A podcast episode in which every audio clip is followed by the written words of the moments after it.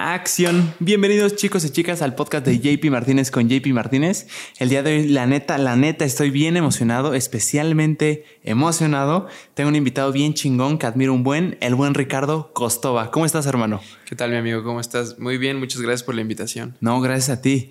Eh, ahorita platicábamos un buen de cosas de atrás de cámaras y te decía que Puta, es que la conversación fluye muy bien cuando es como la primera interacción. A mí me cuesta mucho como decir, ok, no hablemos nada y que se quede todo en el podcast. Sí, ya nos tuvimos que guardar prácticamente. Exacto.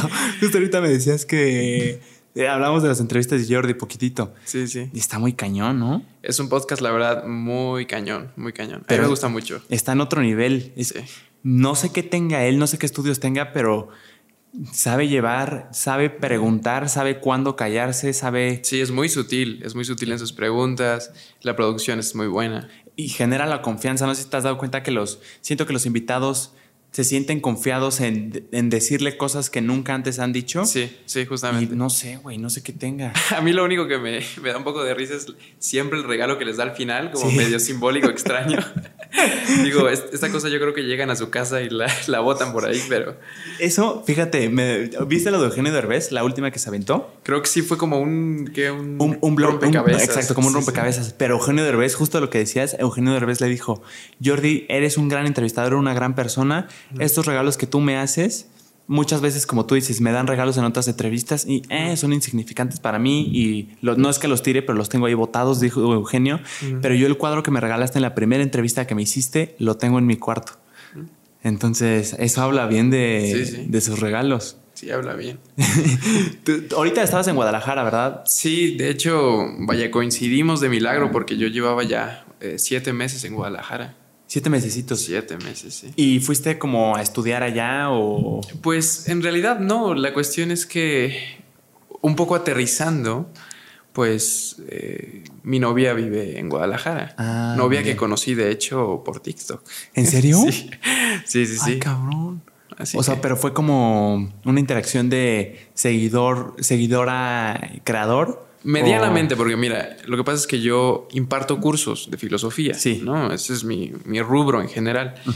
Entonces ella se mostraba muy interesada por los cursos y pues bueno, yo, yo la invitaba y ella, ella asistía con mucho gusto y pues de ahí nacieron un poco las interacciones. Fui una primera vez en abril eh, y ahora pues hace, ¿qué será? Hace siete meses también que me fui y acabo de volver. A la madre. O sea, pero tú, tú, tú naciste aquí, vives aquí constantemente. Sí, Ok, ¿Qué, ¿qué, tan diferente? También hablamos de eso fuera de cámaras. ¿Qué tan diferente ves Guadalajara con la Ciudad de México? Eh, ¿Qué es lo que más te choca cuando regresas de allá? O sea, ¿cómo lo ves? Bueno, evidentemente lo que más me choca es que pues, no, no viene ella, ¿no? pero eh, Guadalajara es una ciudad muy bonita. A mí me sorprendió mucho eh, su arquitectura, ¿no? Tiene unos recintos de Luis Barragán, este arquitecto jalisciense, un tapatío, que fue, digamos, un Pritzker, un, digamos, un premio Nobel de la arquitectura ¿Ah, mexicano. sí? tiene unas casas eh, hermosas allá en Guadalajara. Y bueno, básicamente yo vivía en una zona en la colonia americana donde tenía todas sus casas, ¿no? Entonces siempre era verlas, visitarlas. Eh, vaya, es una, es, un, es una ciudad muy bonita, la verdad. ¿Son de estilo mansión esas casas, las de Barragán? Fíjate que tiene varios estilos. De hecho, Barragán tiene un estilo que es eh, eh, el funcionalista, pero también tiene otros estilos, ¿no? Tiene una etapa emocional también. Entonces es arquitectura eh, con muchas influencias, pero me parece que el mayor número de casas que hay es de, una corriente que se llama... Eh, no me acuerdo específicamente cómo se llama. Pero son como muy, dirías, artísticas, o sea... Pues diría que son como clásicas, sí. Algunas sí, son, sí tienden como más al, funcionalismo, a arquitectura que entendemos como contemporánea. ¿A funcionalismo le llamas que sea práctico? O sea, ¿qué tanto ahorro de espacios? Em, no sé, materiales sustentables, ¿a eso le llamas? Pues mira, acabo de advertir que yo para nada soy arquitecto, pero según lo que entiendo, porque a, mi novia le gusta mucho este asunto, es que el funcionalismo pues va de, digamos, poner en, el centro la función, ¿no? La, función de la casa como recinto, ¿no? Entonces eh, hay mucho minimalismo, muchas líneas rectas, eh, mm. vaya, espacios abiertos, ¿no? O sea, mucho como con este lema de simple is nice, o sea, de entre más simple, mejor, más chingón. justamente. Wow, güey.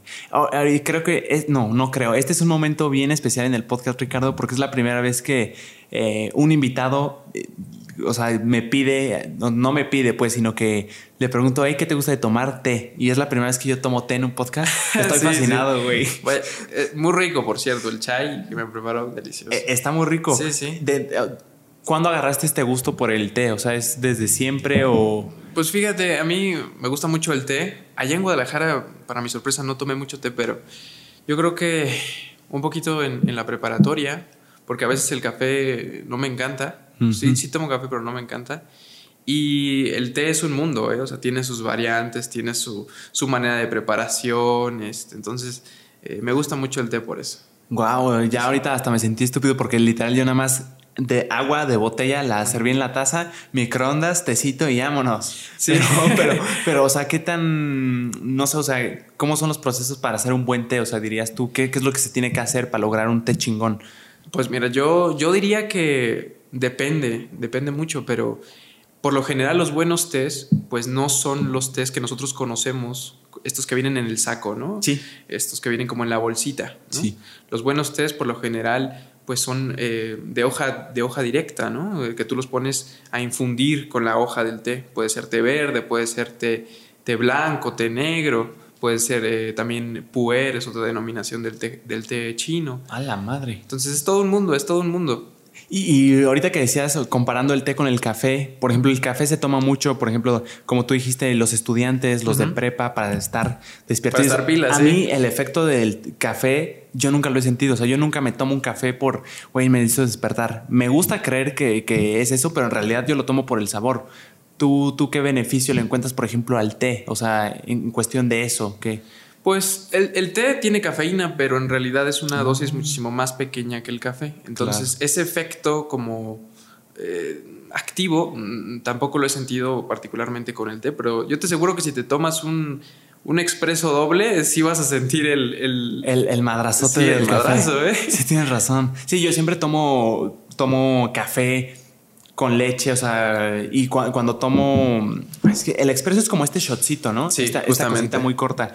Eh, literal, shotcito y mucha más leche, o sea, como cuatro veces más de leche, azúcar y ya está, entonces ni se siente. Sí, el cortado. Sí, exactamente. Yo creo que si es así crudo como va, pues sí te... Sí, yo creo que sí. Yo te lo digo porque lo uso para eh, cuando son periodos de ensayos, ¿no? Eh, escribir un ensayo de filosofía a las 3, 4 de la mañana, si de repente necesitas... ¿Estás estudiando filosofía? Sí, yo soy estudiante del octavo semestre de la carrera de filosofía. No inventes. Así es. Qué chingón. Eh, este, o sea, la en la carrera de filosofía tiene como cierto estigma, ¿no? De sí, pinches drogos. Demasiado, demasiado. Es, vaya, la concepción está de que el filósofo, además, el filósofo es eh, pues naturalmente de izquierda, es naturalmente mm. marihuano, es naturalmente eh, grillero, ¿no? Pero bueno, yo diría que hay una diversidad de posturas eh, en la facultad, aunque sí, sí que hay una como beta imperante de, Eso. es lo que te de marxistas, etc. Ah, o sea, sí, sí tiene este estigma porque sí hay razones para, o sea, sí hay casos en los que es un no factor común, pero sí es común ver a a personas ahí Motorola. Yo diría que sí, pero son los que justo no entran a las clases, ¿sabes? O sea, ah, es justo como eh, las personas que no, eh, no les va tan bien en la escuela, porque la mm. filosofía es una cosa tremendamente complicada en realidad. Eh, en la filosofía no se trata de decir cualquier cosa sobre cualquier otra cosa también. Entonces, es complicado y más si estás en un estado como medio alterado, entonces eh, tú no ves a los académicos, a los profesores en ese estado, Entonces es una, es una, es un estigma, pues, eh, como esto de, que el uniforme es como una sudadera de jerga, no sé si las has visto. No, güey. Eh, en todos lados, ¿no? Está este, este, este chiste popular de que los de filosofía y letras compramos en el primer semestre nuestra sudadera de jerga para llevarla a la facultad. Y yo creo que tiene que ver mucho con la noción que se tiene del filósofo, que es como bien raro, es un güey bien desolado, o sea, estoy hablando como de los estereotipos que hay, sí, sí tiene sentido. Sí, sí hay los estereotipos, y eso no es una cosa nueva, en realidad, desde Platón, Platón mismo en la República habla acerca de que el filósofo es una persona extraña, o sea, concebida extraña por los otros. Sí. El filósofo es alguien extraño, eh, o loco o que hay una, hay una, sí, una, una falta de comprensión hacia la figura del filósofo, porque si tú le preguntas a una persona qué hace un filósofo, vaya, no lo sabe, ¿no? Entonces, esa, digamos, esa ignorancia, ¿no? En el, mal sentido, ¿no? Todos somos ignorantes en tanto que no sabemos cosas. Sí. Pero justo esa ignorancia, pues, genera muchos prejuicios, ¿no? Acerca del, del, filósofo y también a, ah, prejuicios acerca de a lo que se dedica el filósofo. Sí, y me llama mucho la atención, hermano, se me hace muy interesante, Ricardo. ¿Qué tanto crees que los filósofos son ermitaños? O sea, porque yo sí tengo la noción y a mí en la prepa me dieron un, clases de filosofía. Saludos a Mares, mi profesor, un chingón, me, me hizo que me fascinara la filosofía y nos decía que sí, o sea, se tiene esta noción de que son ermitaños de alguna forma porque de alguna, ¿crees tú que es necesario que un filósofo se aleje un poquito de la realidad para poder verla, o sea, para poder analizarla, o sea, como contemplarla desde afuera? Ok, un breve corte antes de contestarte esto. Lo que pasa es que me acordé de las etapas estas de Barragán. Es regionalista, es, la etapa regionalista, después la etapa funcionalista y al final de su vida tuvo una etapa que es la etapa eh, emocional, ¿no? donde ya construyó casas que de hecho están en la Ciudad de México, como la casa, la casa estudio de Luis Barragán. Solamente ah, para, para compartirles el dato, ¿no? Que no se me había olvidado. Qué gracias, güey. Qué interesante. Y, en cuanto a la otra pregunta, sí. Eh, lo cierto es que sí. Yo diría que la figura del filósofo en general tiende hacia eh, la introspección, hacia la reflexión, ¿no? En ese sentido, no es que necesariamente el filósofo sea un ermitaño, ¿no? Pero alcanzar esos niveles de reflexión, pues sí requiere un poco como aislamiento, ¿no? Eh, un poco de tomar distancia para evaluar las cosas. ¿Pero es necesario? Mm, yo diría que es parte de, pero no como algo negativo. No es como que el filósofo viva fuera de la sociedad eternamente, ¿no? Es, eh, digamos, siempre hay un momento de, acercamiento, ¿no? De hecho, en, la filosofía hay una imagen muy bonita, que es que esta aparece en Pitágoras. Pitágoras dice que la vida es como una especie de, de festival, ¿no? donde algunos venden cosas, otros participan del show, otros van a las atracciones, y el filósofo es aquel que contempla lo que todos los demás hacen. Es el, el, filósofo es aquel que toma un poco la distancia y observa todo lo que está ocurriendo. Y es algo en lo que insiste Pitágoras. Entonces yo diría que no necesariamente el filósofo es un ermitaño, entendiendo como alguien aislado y misántropo. Claro. Pero, pero sí hay un, hay un, hay un algo de eso. Incluso una, un, algo de soledad en la profesión del quehacer filosófico. O sea, en realidad sí es algo que, como es muy malentendido, hay muchos prejuicios, también hay un cierto, una cierta parte de soledad en el camino del filósofo y eso no mucha gente lo dice. Mucha soledad. Y es por el hecho de que es necesario contemplar para poder reflexionar y estar pensando. O sea, sí es como natural, ¿no? Claro. O sea, tú lo ves como un estudiante cualquiera de ingeniería que se meta a su cuarto y necesita que nadie lo esté molestando porque está estudiando para su examen. ¿Crees que así o sea, así es la, vida de un filósofo, pero que es una constante, no solo como en periodos de exámenes, sino que pues su profesión se dedica a estar pensando en las cosas, entonces está como en una constante soledad, como reflexionando por sí solo. Yo diría que hay sus periodos, ¿no? Eh, ah, muy bien. Por ejemplo, uno de los filósofos eh, modernos más famosos que se llama Kant, se cuenta que escribió su obra, su magnum opus, su gran obra, La crítica de la razón pura, Ah, sí, eh, Nunca la entendí. Encerrado tres años en su casa. No, bueno, es una cosa que incluso en la carrera uno no entiende, ¿eh? no te sientas mal. Pero es una obra que de hecho ni los mismos alemanes entienden. Me, platicaba un profesor. dale, dale. Me platicaba un profesor que él conoció en una ida a Alemania a una señora que tenía, una señora ya grande, que tenía en su casa la crítica a la razón pura, ¿no? Eh, este libro de Kant, su obra, obra maestra. Y que mi profesor le preguntó, oiga, ¿y usted entendió a Kant? Y, la señora le respondió, en realidad ni siquiera lo he leído, pero lo tengo ahí porque es Kant. Claro, o sea, porque tiene un chingo de prestigio, ¿no? O sea, o suena muy, muy mamador, muy chingón, o sea, como que te ves inteligente. Yo me los imagino así de, mmm, Les Kant, o sea, con, su copita de vino, con su bufandita. Con la bufandita. Exacto, güey. Como esto de la vida de un crítico. Sí, justamente así. Em, eh, sí, entonces, de alguna forma sí tiene, eh, de estos periodos de los que hablabas, o sea, periodos en los que se meten a reflexionar y hay un momento en el que dicen Eureka, ya respondí algo que, una pregunta que tenía y que ya al parecer ya, ya le encontré una respuesta. Sí, de hecho, bueno, es, esa, esa noción que acabas de mencionar, el Eureka es, es una noción griega, ¿no? Que justamente apela a eso, al encontrar una idea que, que se estaba buscando ¿no? constantemente en la reflexión.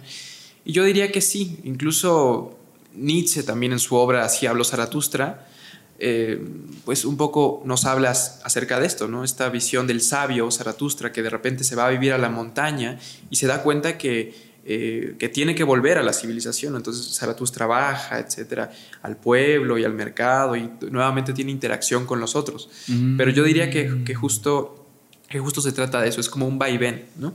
No simplemente es hacer filosofía de sillón, sentado en tu casa, en tu cuarto, encerrándote y, y, básicamente cerrando tus puertas al mundo, ¿no? Sino que siempre hay un, digamos, una vuelta del filósofo a la realidad, porque esto es una cosa muy, muy importante, pero el filósofo pues nunca se puede abstraer de la, de la realidad, o sea, somos personas que viven en un aquí, en una hora determinada. Sí, los seres humanos somos seres sociales, ¿no? Exacto. Eh, eh, pero de alguna forma me llamó mucho la atención la manera en la que le dijiste, como que cuando regresan a esta sociedad, a, la realidad, o sea, no a la realidad, sino a la sociedad, que están con todos, de alguna forma como que eso los nutre, como que lo necesitaban, los llena de gasolina y vámonos otra vez. Eh, es una cosa muy bonita el que hacer filosófico. En realidad, la filosofía es una cosa que se hace también para los otros. O sea, en realidad, las reflexiones, ¿no?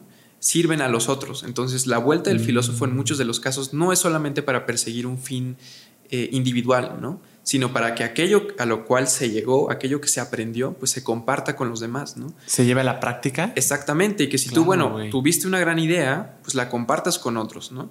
Y esto es muy importante, yo siempre hago una analogía que es que eh, la filosofía es un poco como la medicina, ¿no?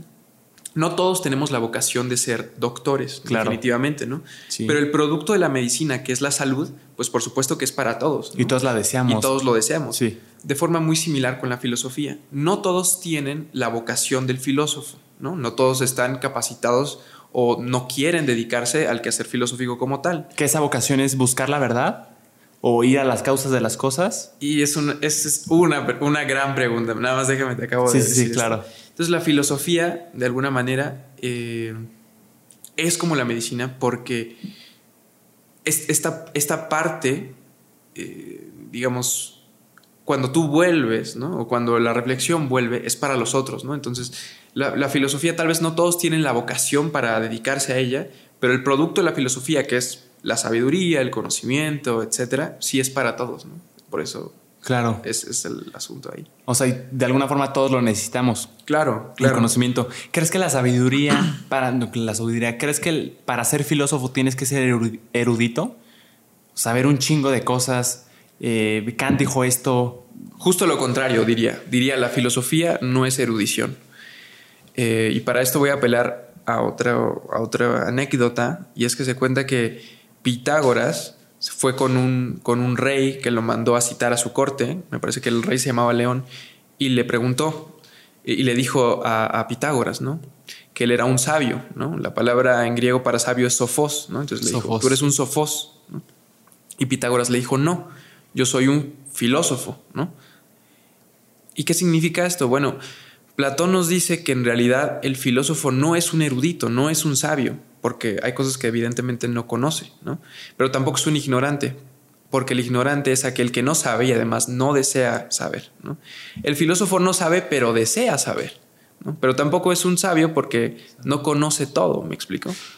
¿Cuál, ¿Qué fue lo primero que dijiste? Es un, es un no sabe, pero desea saber. Exactamente. Y, la oposición es no sabe, y no desea saber. Exacto, el ignorante es, el ignorante es aquel que no sabe y además no quiere saber. Es que es una chingonería. Nuestro profesor nos decía que hay tres tipos de personas y que la tercera es la peor.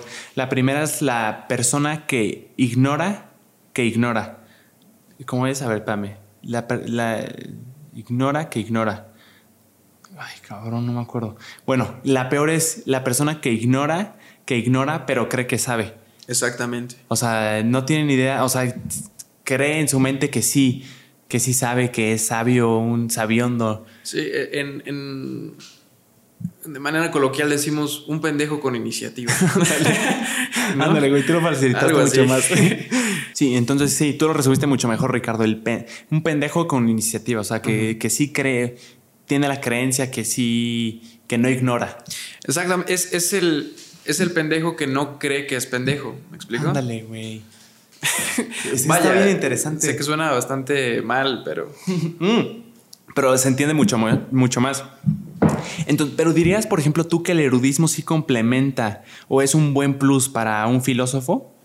Yo diría que la erudición es incluso peligrosa para el filósofo. ¿Por qué? Porque cuando se confunde filosofía con erudición, muchas veces se cae en básicamente acumular datos al por mayor y eso no es sabiduría. Vaya, eh, ser filósofo no se trata de ser Wikipedia, ¿no? De que uno pueda arrojar datos y fechas y nombres, etc. La filosofía en realidad está muy ligada al modo en el que uno vive. La filosofía va más allá de los libros, más allá de los autores. Es un modo de vida, es algo que se practica.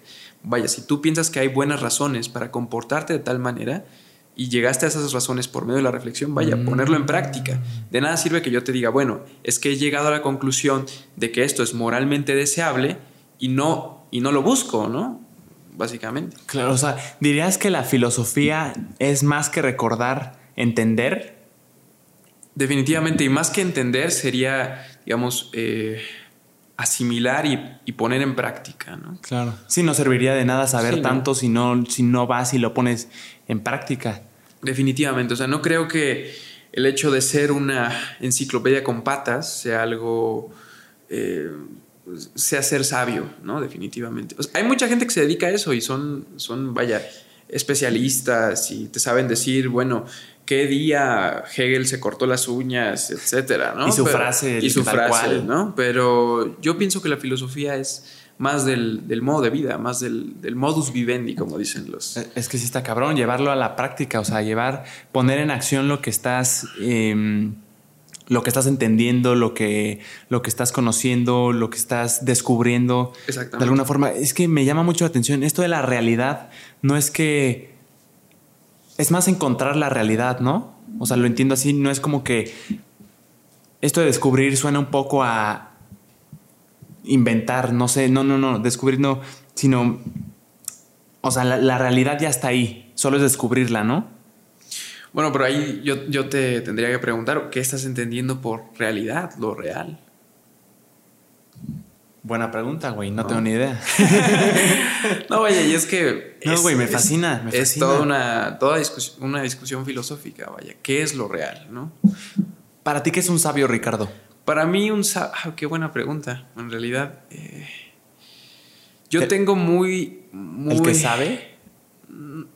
el que sabe y, que saber? y, practica. O sea, yo creo que el ah, sabio, de alguna manera, no es una persona que uno le pueda preguntar eh, cuánto es mil menos 854, ¿me explico? Sí, sí, sí. Eh, no es alguien que sea muy, muy listo, ¿no? No es alguien que sea muy erudito. Yo creo que el sabio es alguien que vive conforme a preceptos, conforme a la verdad, conforme a, a lo que cree conveniente, a lo que cree correcto. O sea, creo que un sabio vaya, es alguien eh, muy en el sentido un poco asiático, ¿sabes? Ese, ese maestro zen, ¿no? que ah, se dedica siempre a la meditación, que practica todos los días, en el camino a la iluminación, ¿no? Que bueno, el zen también te trae todo, toda una filosofía detrás, ¿no? Pero yo tengo muy la visión un poco, si quieres, romántica del, del sabio, ¿no? Pero definitivamente yo, yo, yo creo que no se puede ser sabio en vida. No, ah, cabrón, cabrón, cabrón. yo pienso Que, la sabiduría es un, un, horizonte al que no se llega, ¿sabes? Eh, yo pienso que es un horizonte que bien nos dirige, o sea, el horizonte ahí está y nos encamina, ¿no? Podemos acercarnos, pero siempre, siempre va a estar más allá, ¿no? O sea, me llama mucho la atención, o sea, me suena como un poquito a anhelar algo. Sí, es un anhelo, porque, y también es un balde de humildad, ¿eh? Porque vaya, el filósofo entiende eso, entiende que no puedes saberlo todo al final, ¿no? O sea, no puedes saberlo todo, tienes que, tienes que restringir eh, también tu, ámbito en el que te especializas, aunque bueno, yo no creo en la hiperespecialización, pero de alguna manera el sabio, el, filósofo entiende que jamás puedes acabar de conocerlo todo, ¿no? Por eso está esta frase como un poco espuria acerca de, la figura de Sócrates, ¿no? ¿Qué es espuria, Ricardo? Espuria es algo así como se dice que es medio falso, es como medio chisme. Ah, ok. Ajá, eh, como... Sí. Dudosa, digamos, de dudosa procedencia. está esta, esta frase de dudosa procedencia de Sócrates, digo de dudosa procedencia porque nunca aparece tal cual, ¿no? Esto de yo solo sé que no sé nada. Ah, huevo, sí. Que estaba como hasta en su lápida, ¿no? Eh, eso, fíjate, eso, fíjate, que lo ignoro porque ni siquiera sé exactamente dónde está la, lápida de Sócrates, pero... No sé si de Sócrates, pero suena una frase lapidaria que pondrías en tu lápida y te ves bien cabrón. Sí, te ves eh, mamador. Sí. Ahorita que hablamos del saber, Ricardo, ¿cuál es la diferencia entre conocer y saber? Uy, bueno, esa es una excelente pregunta, ¿no? Eh, esa es una pregunta, digamos, epistemológica, ¿no? Es, pertenece al campo de la filosofía de la epistemología o teoría del conocimiento. O sea, ¿a eso se refiere al origen? Sí, digamos, al origen del conocimiento y también cuáles son los medios que tenemos para obtener el conocimiento, cuáles son las circunstancias para que el conocimiento de hecho ocurra, ¿no? Ah, ¿Cuál es la diferencia entre saber ¿no? Eh, y conocer, ¿no? Eh, hay, un, hay un libro muy interesante de Luis Villoro que se llama Creer, Saber, Conocer, justamente donde él habla acerca de esta diferencia, ¿no? De manera tradicional decimos que el conocimiento es una creencia verdadera y justificada, ¿no? atendiendo a una definición tripartita, o sea, integrada por tres partes, que lo señala así Platón. El conocimiento es creencia, o sea, uno tiene que afirmar algo sobre otra cosa, ¿no? Por ejemplo, yo digo, esta taza es blanca y lo creo, afirmo que es blanca. Es creencia verdadera, es decir, lo que yo estoy diciendo, lo que estoy afirmando, corresponde con la realidad, es decir, esta taza si es blanca, ¿no? Y además justificada, ¿no? El que yo pueda dar razones del por qué estoy diciendo lo que estoy diciendo, ¿no? Bueno, esta taza es blanca porque aparentemente su, su, tonalidad está hecha de un material que pues es blanco, etcétera, etcétera, ¿no? Sí. Entonces, eso es lo que se entiende por conocimiento. Esa, esa definición ha sido problematizada también, o sea, en realidad no es una definición última. Pero saber, digamos, eh, de manera coloquial podemos decir podemos tener conocimiento, podemos saber ciertas cosas e incluso no tener razones para, para, explicarlas, ¿me explico? ¿Cómo qué? O sea, ¿cómo, cómo? Yo, por ejemplo, eh, nuevamente, puedo tener un conocimiento de causa de algo, ¿no? Pero digamos que el saber es un, es un peldaño un tanto más abajo. Puedo saber eh, que mañana probablemente lloverá, ¿no?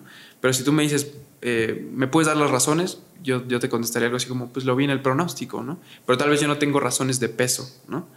Eh, como sí tendría que hacerlo si hablo de conocimiento como tal, ¿no? ¿Me explico? Sí, un poquito, pero ¿no crees que el saber es más como estar consciente de que conoces? O sea, por ejemplo, y me lo imagino mucho con, con los perros, o sea, la diferencia animal-ser humano, o sea, ¿dónde parte la diferencia? Y según yo es en la conciencia de, de autoconciencia, o sea, como estar consciente de que existes, de que conoces, incluso... Yo diría que ese, ese ya es el punto, digamos, como lo has mencionado, como de la autoconciencia, ¿no? Saber que se sabe o pensar en que se está pensando es como un segundo nivel de, en la reflexión, ¿no? Que los animales no lo tienen, ¿cierto? Mm, no sabría decírtelo con certeza porque sabemos que los animales, o sea, ciertas especies tienen raciocinio, tienen uso de razón, tienen capacidades lingüísticas, etcétera, ¿no? Pero autoconciencia como tal es una cosa que yo creo que hasta el día de hoy no se sabe del todo. O sea, no se ha comprobado. No, yo, yo tiro como para que no, pero me confieso ignorante. O sea, en realidad pienso que el ser humano es, es, eh, es un animal que posee autoconciencia en tanto que puede eh, digamos, reflexionar sobre que está reflexionando. Exacto, güey. Pero no sé si un, no sé, por ejemplo, si un animal o un perrito podría ser consciente de que existe. ¿Me explico? Tal vez tiene algún especie de, nivel de razón, ¿no? Tiene un nivel en su raciocinio, ¿no? O los pulpos, que son animales inteligentísimos, o los delfines. Pero no sé si tengan ese nivel de autoconciencia, fíjate. Pero parece que no. ¿No Parecería, pero digamos, eh, justamente de eso afirmarlo. De eso afirmarlo, digamos, la apariencia es una y en muchos de los casos la verdad es otra. Ahorita que decías de eso de apariencia que, mencionabas de la taza, que el conocimiento es una creencia, la taza. es una creencia y justificada, dijiste. Creencia verdadera y justificada. Verdadera y justificada. Y cuando dijiste, bueno, esta es blanca, ¿por qué? ¿Cómo la voy a justificar? Y usaste el término aparentemente es blanca. Ahí hay un tema, no me acuerdo qué filósofo, y la, neta no estoy tan metido y clavado, pero decía que, ay, ¿cómo era? Dudaba de la apariencia. ¿Cómo? Descartes. Descartes. Claro, güey. Sí. o sea, que, ok, sí, güey. Tú la ves blanca. O sea, aparentemente es blanca. ¿Es blanca? Es la pregunta. Güey, me voló la cabeza, pero ¿cómo está eso? Lo que pasa es que, bueno, eh, Descartes tiene un. De hecho, Descartes es uno de estos filósofos que hace epistemología, que hace teoría del conocimiento. Y Descartes, en su, en su libro de las meditaciones metafísicas, emprende una duda metódica, ¿no? Dice Descartes. Para para saber cuál es el fundamento del conocimiento, yo tengo que dudar de todo. ¿no? A huevo, sí, tengo sí, que absolutamente dudar de todo. Entonces, tengo que dudar de aquello que me dé incluso la más mínima razón para dudar y los sentidos, nuestras facultades sensitivas, constantemente nos engañan. Yo puedo ver tal cosa en sueños, yo puedo creer que a lo lejos hay un charco, pero es más bien un espejismo ¿no? en la carretera, etc. Entonces, constantemente nuestros sentidos nos engañan, dice Descartes. Entonces, no tenemos que fiarnos del todo de ellos. En realidad, los, los sentidos constantemente son Engañados. engañosos. ¿no? Yo, puedo, yo puedo ver la taza aquí aparentemente en color blanco. Si tú tal vez apagas la luz, yo veo que la taza es más bien de color beige, ¿no? Entonces, para, para, Descartes es la, la cuestión, ¿no? Que los, los, los, em, los, sentidos, las facultades sensoriales del ser humano, aunque nos ofrecen información, nos, nos ofrecen, digamos, conocimiento en un grado mínimo, no nos, no nos eh, no nos conceden conocimiento completamente indubitable. O sea, no nos ofrecen el conocimiento del que no podamos dudar. O sea, yo siempre puedo ver algo y decir, mm. bueno, pero ¿qué tal que si tengo... Siempre puedes dudar de eso. Exactamente, ¿qué tal que si tengo daltonismo? ¿no? Exacto, güey. O, o, más exagerado, güey. O sea, tú lo ves blanco. Sí, Ricardo, estoy de acuerdo. Yo también lo veo blanco. Pero ¿qué tal si o sea, puedes dudar y suena estúpido y ridículo, pero ¿qué tal si todos lo vemos blanco y en realidad no es blanco? O sea, suena una estupidez, pero tiene mucho sentido. Tiene muchas implicaciones. y, y, vaya, sí, los constantemente, digamos, confiamos mucho en nuestros sentidos, ¿no? Pero en temas eh, del conocimiento, en temas un poco más serios, en temas incluso de la ciencia, eh, pues no siempre lo que se ve es, de hecho, lo que está ocurriendo, ¿no? en realidad eh, los sentidos, como bien avecinaba Descartes, pues son eh, engañados. Engañosos, sí. Descartes era el que decía también que, ok, me están engañando los sentidos y también proponía que había como un, una especie de ser supremo que también genio maligno, sí. A huevos, sí es él. El genio maligno. Madre, que güey, está Oye, pues si te acuerdas, muy, muy buen profesor tuvo de. Pero güey, fascinante. ¿eh? Muchas gracias, Mares. Está muy cabrón. Y me fascina. Güey, yo, yo sí noto que no sé si la palabra, güey, ahorita me estoy cuestionando todo porque como estamos hablando de filosofía. Tal vez ahorita no estamos en el podcast, sino en realidad estamos en nuestra casa soñando. Exacto. Porque de hecho una de las dudas que plantea Descartes es esa, la duda al respecto del estado de vigilia, el ah, estado de cuando estamos despiertos. Sí, me acuerdo. Él, él, dice algo así como, bueno, ¿y qué tal que si cuando estoy escribiendo esto en el papel, sintiendo el calor de mi, de mi fogata, de mi chimenea, no estoy más bien acurrucado en mi cama soñando, ¿no? ¿Eso dijo? Exactamente. Entonces Descartes también plantea un, una duda al respecto del estado de vigilia. Tal vez incluso no estamos platicando en este podcast, sino estamos soñando, ¿eh? No, pero, o sea, sí suena ridículo, pero cabrón, mi, si te mi compa la luz. Veo los comentarios. Mi compa la luz. Mi compa el filosofín. ¿Cuáles van a salir? Mi compa la lucín. Mi compa el filosofín. Mi compa el soñadorcín. El reflexín. Mi compa el, el el, el, no, el droguín. el droguín. El, marihuanín. El filosofía. Bueno, ese ya. El de cartín. El de cartín. Entonces, también, o sea, eh, todo esto de el, genio maligno que me decías, el estado de vigilia y todo eso son propuestas que, o sea, como justificaciones de, ok, tú la ves blanca, pero imagínate si en realidad no está manipulando un genio maligno, pero imagínate si en realidad está soñando. O sea, son como cosas que...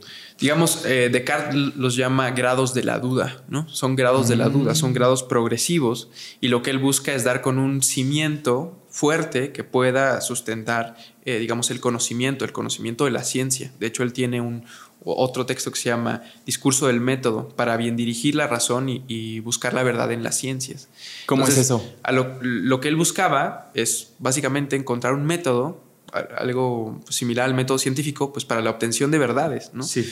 Porque Descartes, además de filósofo, era eh, matemático. De hecho, el plano cartesiano, que nos enseñan en, la prepa y eh, creo que también en la secundaria, sí. pues lo, lo implementó Descartes. Entonces, él, buscaba maneras para dirigir la razón que fueran tan fiables como la geometría, por ejemplo. ¿no? O sea, que tú pudieras razonar eh, de la manera tan, eh, digamos, tan clara, sistemática, de alguna sistemática, ¿sí? como se hace en geometría, pero con temas filosóficos. ¿no? O sea, me lo imagino como un libro de instrucciones de, ok, paso uno haz esto, paso dos haz esto, algo así. Eh, no es tan así el libro, fíjate, no es como un recetario, porque de hecho él, como que lanza la advertencia de que es un método que él propone, pero no es para nada el, método definitivo, ni que es una especie de, paso a paso, pero, pero sí tiene como este, este carácter como sistemático y muy interesante. Unas cosas que están muy alucines. Está, ¿eh? Sí, güey, esta sí es cierto, esto es mi compa de alucina al 100%.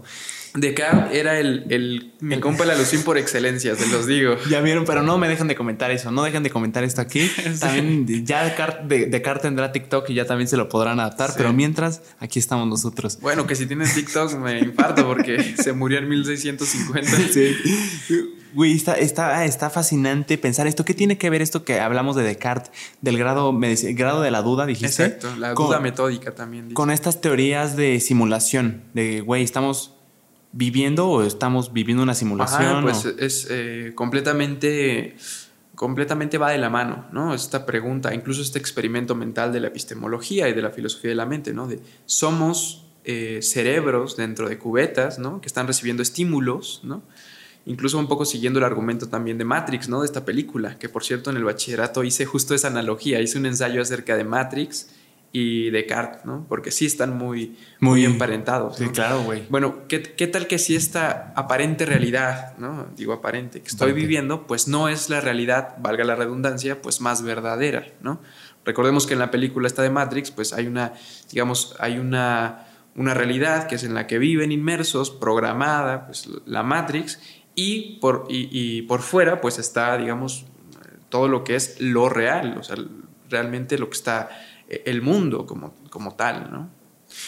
¿Qué es la realidad, Ricardo? O sea, yo me acuerdo que ahí había una definición y la filosofía entiendo que no es de, güey, te lo puedo responder con dos palabras, pero me acuerdo, no sé si era la verdad o realidad, que la realidad es lo que es y, güey, me deja igual. Sí, sí, eh, en realidad si tú me lo preguntas así, yo te diría, lo cierto es que no lo sé, ¿no? Justo es como, como la pregunta, ¿no? Eh, ¿Qué es lo real o qué es la realidad o qué es el ser? Digamos que esa pregunta tiene muchas otras eh, traducciones, ¿no? Como esto que te estoy diciendo. La realidad es lo que es, eso te lo, te lo podrá decir Parménides, un filósofo presocrático. Para, para Platón, por ejemplo, la realidad son las ideas, ¿no? Eh, para Descartes la realidad es el, el, cogito, esta frase famosa de... Cogito ergo sum. Exactamente. ¿Pienso luego existo? Pienso por lo tanto existo. Por lo tanto, ah, güey, eso me acuerdo, yo siempre caí en la, en, el, ¿cómo se puede decir? Eh, esta, esta frase de pienso luego existo, que la, ponen así, yo siempre pensé de, ok, primero pienso y después, o sea, usando el luego como un después, existo y justo, güey, me aclaró mucho la mente cuando no, no, no, el luego se usa como un, ¿cómo se dice? Es un conector. Exacto, es como una consecuencia lógica, ¿no? Pienso, por lo tanto existo. Que bueno, el original es ego cogito ergo ego sum. Ergo ergo sum. Exactamente. Ego cogito, o sea, yo cogniciono, participo de la cognición, ergo, por lo tanto. Por tanto. Ego, yo, ego, eh, ergo, ego sum, ¿no? Ergo, ego sum. Por tanto existo. Por lo tanto existo. Por lo tanto yo existo. O sea, eso se refiere a que existimos porque pensamos. Em, algo así. O así se justifica. Digamos que para Descartes el, el sustento o sustrato ontológico es la cognición, o sea, pero la cognición, esto del cogito, es más allá que el, pensamiento, incluso es eh, dentro de la cognición entran las emociones, ¿no? Mm. Porque soy un ser que participo de la razón, porque soy un ser que se ve afectado, que tiene emotividad, etcétera, existo, ¿no? Incluso, y eso es volviendo un poquito a lo del genio maligno, dice, esto es una verdad tan fundamental que incluso si ese genio maligno me está engañando y me está haciendo pensar que 2 más 2 es 4, en realidad no me puede engañar de que no existo porque si hay algo a lo que engaña, ese algo que engaña existe. ¿Me explico? No mames. Güey, me acabas de explotar la mente. Güey, claro. Eh, eh, me suena mucho un argumento como religioso que, que, es contra, no contra, o sea, no, no en contra, pero favoreciendo la religión en contra del ateísmo, algo así como em, cuando, ay, es que no, güey, es que, es que no sé si sea más bien como una paradoja porque, o sea, como negar implica existencia, algo así, ¿no? Ah, caray. O sea, decir que algo... No, ya, ya no sé qué, qué carajos. O sea, había algo que... Mm, no. ¿Dices esto de la carga de la prueba? ¿No es eso? No sé, pero es que, es que hay, hay... Es que me voló la cabeza eso que dijiste. O sea, ¿cómo, dijiste? O sea, que si hay un genio maligno que me está haciendo pensar que 2 más 2 es 4, por ejemplo, dice. 4? Lo que Descartes dice es que el genio maligno, digamos, pensemos que tiene eh, la facultad, el poder de engañarme incluso en las cosas más fundamentales, en las cosas que yo pienso como más verdaderas, ¿no? Sí.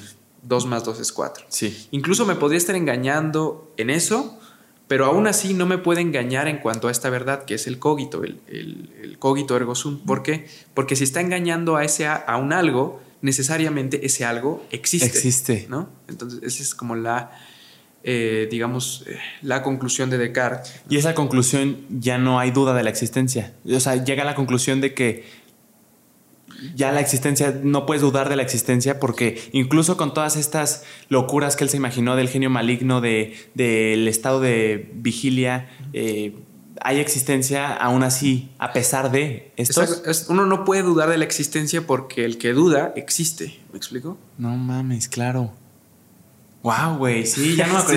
Es que sí me acuerdo que lo vi, pero no me, no me, acordaba de la conclusión. Y justo que creo, creo que ahí está el valor de no ser erudito. Dije recordar, no me acordaba de eso, como si lo, como si lo tuviera que memorizar. Y aún así memorizándotelo, yo creo, me considero muy bueno para memorizar. Pero, güey, no significa que entienda. Claro, claro. Está muy chingón. Que de hecho Platón mismo decía que el conocimiento es reminiscencia, es acordarse de las cosas. Eh, Platón era el de las ideas. Platón era el de las ideas. Él tenía esta visión porque pensaba que el alma, o sea, digamos en sus múltiples viajes a la Hades y al mundo de las ideas, etcétera, pues aprendía todo, ¿no? y tenía, se tenía muchas vidas. Los griegos, especialmente los pitagóricos y, los académicos, los discípulos de Platón, creían en la metempsicosis, ¿no? en la reencarnación. Entonces ellos pensaban que el alma pues ya lo conocía todo y que realmente lo único que tenías que hacer era recordar. Recordar. Sí, como apelar a este mundo de las ideas, ¿no? Exactamente, digamos que, eh, digamos, traer a cuento lo que tu alma ya ha visto. Este mundo de las ideas, si mal no recuerdo a qué se refiere, como ahí están como las ideas se refiere a las virtudes más cabronas. Algo así, digamos que el mundo de las ideas o el mundo inteligible, que así le llama Platón, es el mundo donde están, digamos, todas aquellas ideas generales, ¿no? Como por ejemplo son el bien, ¿no? Ah, bien. Son toda esta serie de ideas que, bueno, en la cosmovisión platónica, de alguna manera eh, son eh, o fundamenta en el mundo real, el mundo sensible en el que nosotros vivimos. En el mundo este de las ideas, por ejemplo, hay una idea de, ser humano, ¿no? una idea de hombre de la cual todos participamos. ¿no? Tanto tú como yo participamos de la idea del ser humano que se encuentra en el mundo inteligible, en un lugar que se llama el topus hiperuranus, el lugar más allá del cielo, dice Platón. Mm. Pero es muy interesante más allá, de un, más allá de si uno le compra esta idea o no a Platón, porque es toda una, una visión del mundo que perduró eh, no solo en la antigüedad, sino pasó a la Edad Media, a la modernidad y vaya, muchos tenían esta, esta visión del mundo. Y según Platón, ¿cómo recordamos todas estas ideas? ¿Cuál es el proceso? ¿Platón es el de la mayéutica o es eh, Aristóteles? Eh, Platón es el de la mayéutica en tanto que Sócrates es el personaje por excelencia de los diálogos de Platón, ¿no? Que Sócrates es el que se dice que no hay prueba de que existió más que los escritos de sus alumnos. Eh, sí, pero en realidad yo diría que sí hay, hay más pruebas. Eh, en realidad hay varias fuentes históricas. Bueno, está por supuesto esta duda historiográfica, ¿no? De si Sócrates verdaderamente existió, porque Sócrates era un pensador ágrafo, es decir, no escribió nada. ¿no? Eh, de Sócrates, las fuentes que tenemos para conocer de la existencia de Sócrates son número uno Platón, ¿no? que fue su alumno, Aristóteles también, ¿no? que en realidad Aristóteles no conoció a Sócrates, pero escribió acerca de él, un comediógrafo de nombre Aristófanes, que de hecho le hizo una comedia a Sócrates burlándose de él, algo así como un roast. Eh, ¿Qué, diferencia hay entre, cómo dijiste, comediógrafo? Comediógrafo. ¿Comediógrafo es lo mismo que comediante? Eh, un comediógrafo era una persona que se dedicaba al al arte escénico, a presentar eh, comedias, ¿me explico? O sea, no era alguien que contara como chistes, sino que hacía comedias, como puestas en escena. ¿Comedia es una puesta en escena? Sí, es digamos la contraparte de la tragedia. Comedia, Exacto. tragedia. Pero entonces la comedia no es dramática. Sí, sí, es dramática en tanto que se presenta como una obra dramática. Se estaban diseñadas para ser puestas en escena en los teatros griegos. Pero si es el opuesto de la tragedia, entonces es como todo bonito o qué? Es, digamos, si la tragedia es justamente trágica, ¿no? Ajá, caos. mu- mues- muestra el caos, muestra, muestra desventura, ¿no? Esa parte trágica del ser humano. Pues la comedia es como todo lo contrario. La comedia es un poco burlesca, es, es cachonda, vaya, se menciona un montón de, de ahí de ¿Sabes qué significa cachondo? ¿Cachonda? Cachondo, ¿qué, qué significa? No, no sé, güey. Vaya, yo, yo lo asocio a, vaya, algo, eh, algo sexual. ¿no? Yo también, Sí, pero sí. creo que eso es algo más eh, un significante, ¿no? O sea, que se le, o sea, el- Que se le ha dado, Exacto, que la cultura se le no sé, ahorita lo usaste muy muy chingón y me hizo mucho sentido, pero no no sé exactamente definir qué Es algo picante, podríamos Ándale, decir. Bueno, podemos decir algo así que las comedias son picantes, ¿no? Eh, de hecho, salen ahí imágenes de falos y toda la onda. Y, y uno de los, de los personajes por los que tenemos conocimiento de que Sócrates existió fue este comediógrafo de nombre Aristófanes, que él hizo una comedia titulada Las nubes, donde se burla de Sócrates. ¿no? Si uno lee los diálogos de Platón, Sócrates es como, wow, el maestro, ¿no? aquel que nunca se equivoca, el que siempre gana los debates, las discusiones. Y si uno lee Aristófanes en su comedia que le hizo Sócrates, Sócrates es todo lo contrario, es el cuate que siempre anda en las nubes, que es como raro, que es sucio, que es anda descalzo, es medio pobretón, ¿me explico? Y además también hay otra fuente eh, acerca de la existencia de, de Sócrates que es Genofonte, otro de sus Ah, alumnos y que mucho. de hecho era un, un militar ateniense. Entonces, en realidad hay, hay varias fuentes, en realidad es casi como un consenso histórico de que Sócrates pues existió verdaderamente. ¿Y consenso significa que no exactamente es oficial? Es Eh, como un acuerdo, co- ok, sí, güey, ya existió. ¿Estás de acuerdo tú? Algo ¿Estoy de acuerdo así, yo? estoy de acuerdo. Es, es que, vaya, es un acuerdo en el cual hay muy buenas razones para, para hacerlo, Mm, ¿no? sí. En realidad es un acuerdo académico. Hay razones para creer que sí. Hay razones para creer que sí, hay razones de peso. Así, Ahorita me llamó mucho la atención que decías que em, Sócrates lo, lo pintaba Platón como wow, el maestro, el que ganaba discusiones. ¿Qué noción tienes tú de las discusiones del debate? ¿Crees que es un tema de ganar? Vamos a ver quién gana, eh, Ricardo. Vamos a discutir, vamos a ver quién gana. ¿O es más un tema dialógico de güey, vamos a compartir qué piensas tú, qué pienso yo y vamos a buscar cosas en común en vez de yo intentar ridiculizar tus ideas, aplastarte y decir, cabrón, yo gané. Pues fíjate, yo creo personalmente que debería de ser como, un, como una dialéctica, ¿no? Más bien, eh, digamos, una charla, un diálogo, que justamente así es como surge la filosofía. O sea, los diálogos platónicos tienen esa imagen, ¿no? Es una charla donde yo te presento razones, también donde te presento dudas, para que básicamente tú eh, pues reflexiones acerca de puntos que tal vez no has reflexionado, ¿no? Y es como un diálogo cordial entre amigos, donde se busca la verdad, ¿no? Y eh, está como la, la cosa contraria, ¿no? Que es la erística, el arte de discutir por discutir, el arte de Ah. discutir para tener razón, ¿no? Que es un poco lo que decía, ¿no? De a ver quién gana. Exacto, de vaya, pues te voy a humillar, ¿no? Si tengo la oportunidad eh, y quiero ganar, ¿no? Es, lo que se antepone es la victoria, ¿no? Me lo imagino como una pelea de box, pero con palabras. Algo así, algo así. Eh, en realidad en la filosofía lo que se prefiere o lo que se debería de preferir es, es la, la dialéctica, ¿no? Ese diálogo cordial entre amigos, que bueno, no por ser entre amigos deja de ser una cosa donde lo que se pone sobre la mesa es la verdad, ¿no?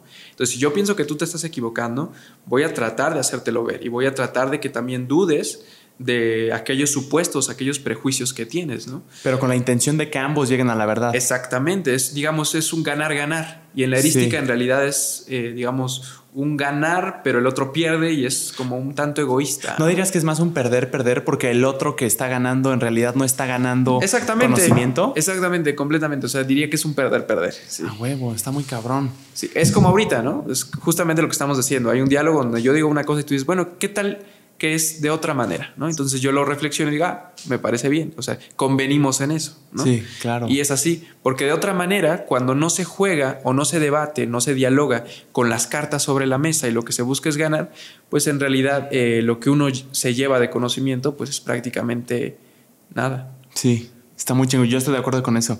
A ver, Ricardo, vamos a poner las cartas sobre la mesa como dijiste. Venga. La ver... Todos los filósofos buscan llegar a la verdad.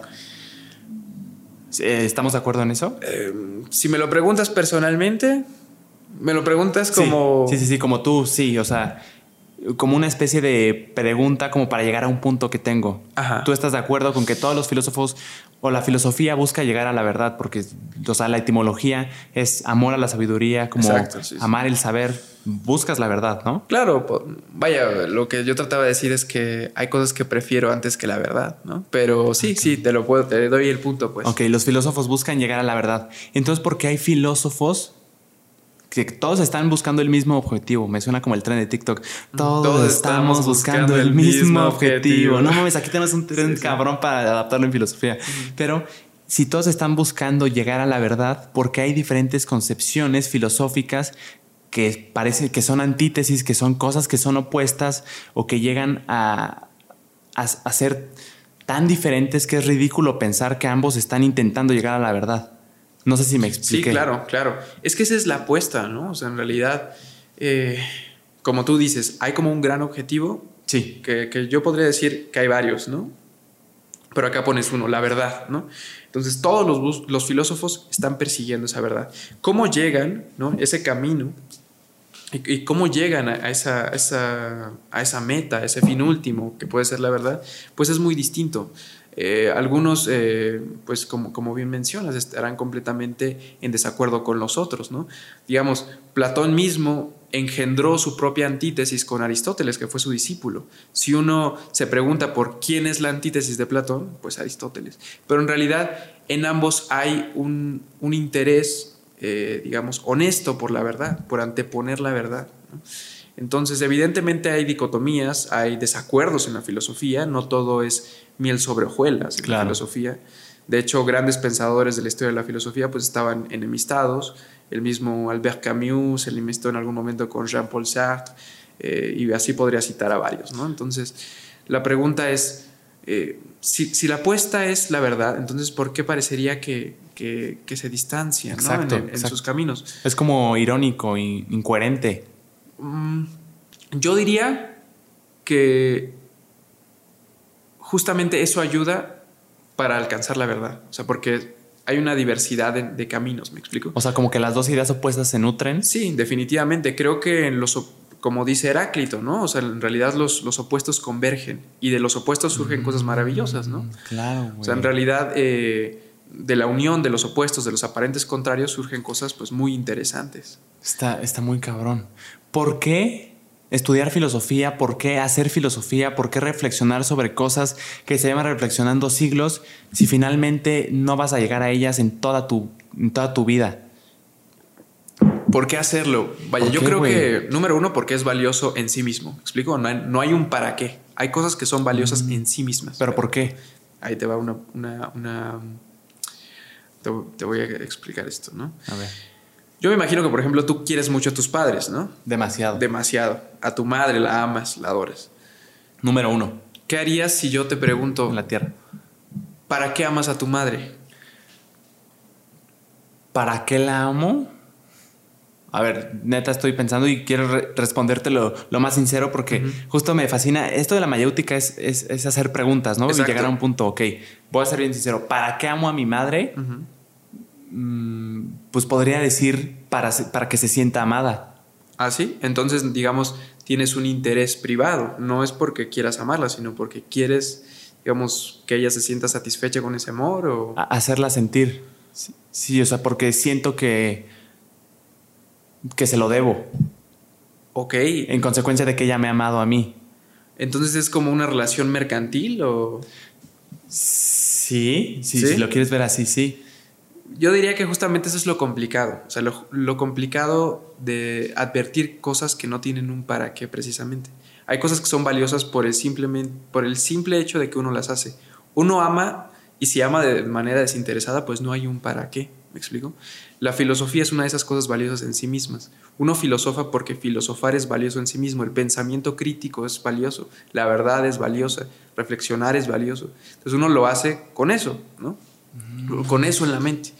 Esto no significa que la filosofía no sirva para nada. y no llega a nada. O no llega a nada. O sea, vaya, podemos pensar en que la filosofía ha motivado cosas como la Revolución Francesa, ¿no? Para toda esa gente que dice, bueno, es que la filosofía no sirve para nada. No, y sí resuelve preguntas, o sea, hay un de preguntas, resueltas, pero, pero yo me refería, y justo, sí, sí, me lo entendiste perfecto, como temas como el ¿para qué estoy aquí? ¿Para qué vivo? ¿Por qué existo? O sea, cosas que desde hace un chingo llevan pensando y que eh, poco a poco, obviamente, hay, hay preguntas como la que te pregunté de diferencia entre conocer y saber, que, con pensamiento se ha llegado a resolver. O sea, no quiero sonar como un crítico de, güey, ¿por qué si no están llegando a nada? Claro que están llegando a algo, pero, pero sí hay temas de alguna forma supremos con los que parece que no hay, no hay una meta. Claro, lo que pasa es que, bueno, uno se puede hacer siempre la misma pregunta, ¿no? Yo tengo una pregunta... Eh, una pregunta que dirige mi reflexión filosófica, que es la pregunta de qué es el amor, por ejemplo. ¿no? Uno se puede preguntar qué es el amor estando en la edad antigua, en el Renacimiento, en la Edad Media, en la modernidad y hoy por hoy. Y en realidad la pregunta por qué es el amor es, digamos, una pregunta clásica, es una perplejidad clásica. ¿Por qué o para qué? Eh, ¿Qué es el amor? ¿Qué es el amor? ¿Qué es el amor? esa pregunta nos puede acompañar siempre, me explico, y siempre va a motivar respuestas valiosas. Entonces siempre cabe, siempre cabe hacerse la pregunta. Eh, sobre todo porque la, la, realidad pues no es estática, ¿no? podemos decir, es que no damos con algo, pero las cosas también están cambiando, ¿no?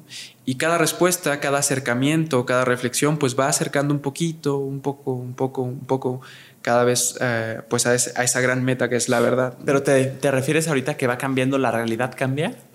¿O la realidad siempre está ahí? simplemente nuestras circunstancias están cambiando. Nuestras circunstancias. Yo diría que vivimos hay cosas que permanecen definitivamente, pero también hay cosas que están en un constante devenir, ¿me explico? O sea, nosotros mismos, o sea, tú no eres el mismo de hace unos días, no, ¿me explico? O sea, yo no, era no soy el mismo de ayer, o sea, soy, lo, soy el mismo, soy la misma persona, o sea, tengo la misma identidad, pero también hay algo de mí que cambió. Como actualizado, ¿no? Exactamente, digamos que es también un tema filosófico, el, el asunto del, del, de la unidad y la multiplicidad.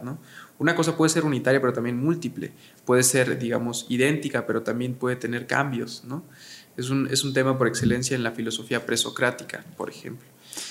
Pero yo diría que, que, que, vaya, que todas estas respuestas, todas estas reflexiones, pues, aunque pareciera que no dan con algo, justamente es eso, como que parece que no dan con algo, pero en realidad si uno se pone a pensar, eh, pues hay, grandes aportes. si estás trazando un camino. Exactamente, y estás contribuyendo a una línea de pensamiento que lleva pues milenios, ¿me explico? O sea, el ser humano es Homo sapiens, Homo sapiens sapiens por algo, hay digamos algo en la sapiencia, ¿no? en, el, en la cognición, en el pensamiento, que permanece en nosotros, ¿me explico? Como especie incluso. Entonces, eh, yo creo que esos pasitos que podemos hacer en la historia de la filosofía y que se han hecho, pues han motivado grandes cosas, ¿no? ¿La verdad es una creencia, Ricardo?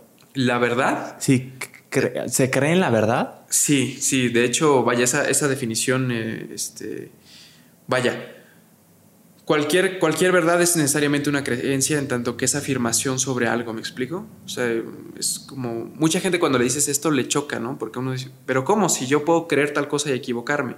Justamente no va por ahí, o sea, el tema es que la verdad es un tipo de creencia. Es un tipo de creencia que es verdadera y además justificada. Es una creencia verdadera y justificada. Es una creencia que corresponde con los hechos y de la que podemos dar razones. Sí, a lo, que me refiero es como para empezar a conocer la realidad, la verdad, a profundizar en ella, tienes que primero acceder y decir, afirmar, creer que la verdad, que, que hay, que existe una verdad, para empezar, o sea, para empezar, o sea, afirmar ah, la existencia de la verdad para ahora sí, ok, ya, ya lo, afirmé, definitivamente, vamos a Creo que es uno de los supuestos eh, esenciales de la filosofía. De hecho, eso lo, lo habla un filósofo que es Agustín de Hipona, ¿no? Él en una crítica a los escépticos, que son estos pensadores que de alguna manera dudan de la existencia de la verdad, ellos creían que en su faceta radical pensaban que, la, que no podíamos acceder a la verdad. ¿no? Ah, de hecho, la Academia de Platón, después de la muerte de Platón, eh, tomó como esta línea escéptica. ¿no? ¿Por qué pensaban que no podían acceder a la verdad? ¿Que no podíamos acceder a la verdad? Ellos pensaban que no podíamos acceder a la verdad porque planteaban una serie de tropos, una serie de, de preguntas también que podrían hacerte dudar básicamente eh, de cualquier enunciado, ¿no? de cualquier creencia. ¿no? Entonces ellos, un poco como Descartes, eh, por medio de la duda, pues desmontaban casi cualquier conocimiento aparente, ¿no? Y pensaban que nosotros no podíamos acceder a la verdad o al conocimiento. Porque no existía en principio la verdad. Porque, digamos, o de existir es inaccesible para nosotros, según ah, los escépticos. O sea, te la dan por buena, ok, sí existe, pero aún así no puedes acceder. Exactamente. Y Agustín, y San Agustín, de hecho, es un doctor de la Iglesia Católica, filósofo, sí. que dice algo así, ¿no? Es que ustedes eh, no pueden encontrar la verdad porque de hecho han supuesto que no existe, me explico. Es como cuando tú estás buscando una cosa. Si tú estás en la cocina eh, buscando una taza, pues tienes que dar por hecho que la taza existe. existe, sino que estás buscando. Sino que estás buscando. Claro. Entonces, uno de los primeros supuestos del filósofo es de hecho afirmar que la verdad existe, porque si no afirmas que la verdad existe, entonces pues no la vas a encontrar. Y nunca vamos a empezar. Exactamente. Y eso es lo que le critica Agustín, San Agustín de Hipona, a los escépticos. Les dice, ustedes no dan con la verdad porque de hecho no conceden que la verdad existe. No porque la verdad no exista, sino porque ustedes, ustedes piensan que no existe. ¿Me explico? Dicho esto, para la filosofía tienes que creer. ¿Estás de acuerdo con eso? Claro, como en la ciencia, ¿no? O sea, en la ciencia, digamos, hay teorías, hay paradigmas, porque se parte del hecho de que podemos conocer, ¿no? De que podemos conocer el cosmos, de que podemos conocer la materia, de que podemos conocer... Vaya, es un, es un supuesto que tiene básicamente todos los quehaceres de conocimiento humano, ¿no? Que de hecho el conocimiento es posible. Ahora, si esto es así o no, es algo también que se discute en la epistemología, ¿no? Bueno, ¿hasta qué grado es, eh, digamos, pertinente dudar de la posibilidad de la verdad o del conocimiento, ¿no? Hay unos que son escépticos, digamos, moderados, ¿no? Eh, hay otros que, no, que son escépticos radicales. Que Pero no pueden avanzar. Exactamente. o sea, güey, si, si, te, lo veo como estás estancado, güey, ni siquiera has empezado. Exacto, si no hay verdad, pues entonces, ¿qué estamos haciendo, mi querido JP, no? Claro, güey. Está fascinante, está fascinante. Fíjate que por ahí me enseñaron que el 90% de lo que conocemos son creencias. O sea, te pongo un ejemplo. Esta agua para mí es H2O. Lo he comprobado, ¿no, güey? Nunca he visto y nunca me he metido a ver a un laboratorio científico que de hecho sea así. O sea, ¿estás de acuerdo? Sí, ¿no? O sea, sí. Sí, eso, por ejemplo, para Platón sería una opinión, ¿no? Sería una opinión infundada. Es lo que en, griego se llama la doxa, ¿no? La opinión común, la opinión sin fundamento, mm. ¿no? Y es el grave problema, ¿no? Que la mayoría de nosotros, pues, tenemos, tenemos doxa, tenemos opinión sin fundamento, ¿no? Pero como una especie de consenso, ¿no? Que todos estamos de acuerdo de esto y no la vas a negar porque, pues pues ya hay alguien que nos dijo que sí es cierto. Exactamente, pero eso es, digamos, tener un tutor intelectual, ¿no? Tienes a alguien que te dice qué pensar y entonces tú te evitas el, digamos, eh, el trabajo de hacerlo por ti mismo. Es una cosa que también Kant critica mucho, ¿no? En, este texto que se llama ¿Qué es ilustración? Dice, sapere aude, ten el valor de servirte de tu propia razón, no aceptes tutelas intelectuales. Justo la madurez intelectual consiste en eso, en, en pensar por ti mismo, ¿no? Razonar por ti mismo. Porque es muy cómodo, es muy cómodo recibir eh, constantemente pues aquello en lo que tenemos que creer, ¿no? Es Me suena mucho a la religión. Eh, de, hecho, de hecho, Kant sí, sí refiere a esto, ¿no? Ah, hay un tutor que te está diciendo que, que sí, que no, que, creer, que no. Sí, él, justamente hace esa, esa, crítica, que de hecho fue muy censurado también, pero... Pero es muy válida, ¿no, güey? Pero es válida, sí. O sea, yo, yo como, no sé si tú seas creyente, yo soy católico, mi Ricardo, y reconozco que hay cosas que, que creo nada más, más que me he puesto a razonar, no, güey, pero sí creo. Y, creo que no hay mucho valor en eso. O sea, ¿qué mérito tienes el creer sin haberlo razonado nada más porque hay una persona a la que le tienes confianza que das por hecho que lo que dice es cierto? Exacto. Eh, vaya, yo creería que en realidad estas cuestiones de, de fe y de razón no están completamente desligadas. ¿eh? O sea, en realidad hay grandes pensadores eh, y, no solo de la filosofía, sino de la historia universal, o sea, que han, que han sido creyentes y han compaginado la razón, el raciocinio, la duda, con su, con su quehacer como, como clérigos o alguna cosa así. Pero yo, yo creo que independientemente de si uno cree o no cree, uno tiene que cuestionarse, uno tiene que pensar por sí mismo. Es algo que tendrían que compartir tanto creyentes como no creyentes. Pero en el tema de la religión, o ni siquiera de la religión de Dios, sí hay razones para creer que existe, ¿no? Y por razones me quiero referir a lógica, o sea, hay razones lógicas fundamentadas que deja tú de lado la creencia, güey, te, te, lo pongo en la mesa yo tengo estas razones para decirte que Dios existe, lógicamente.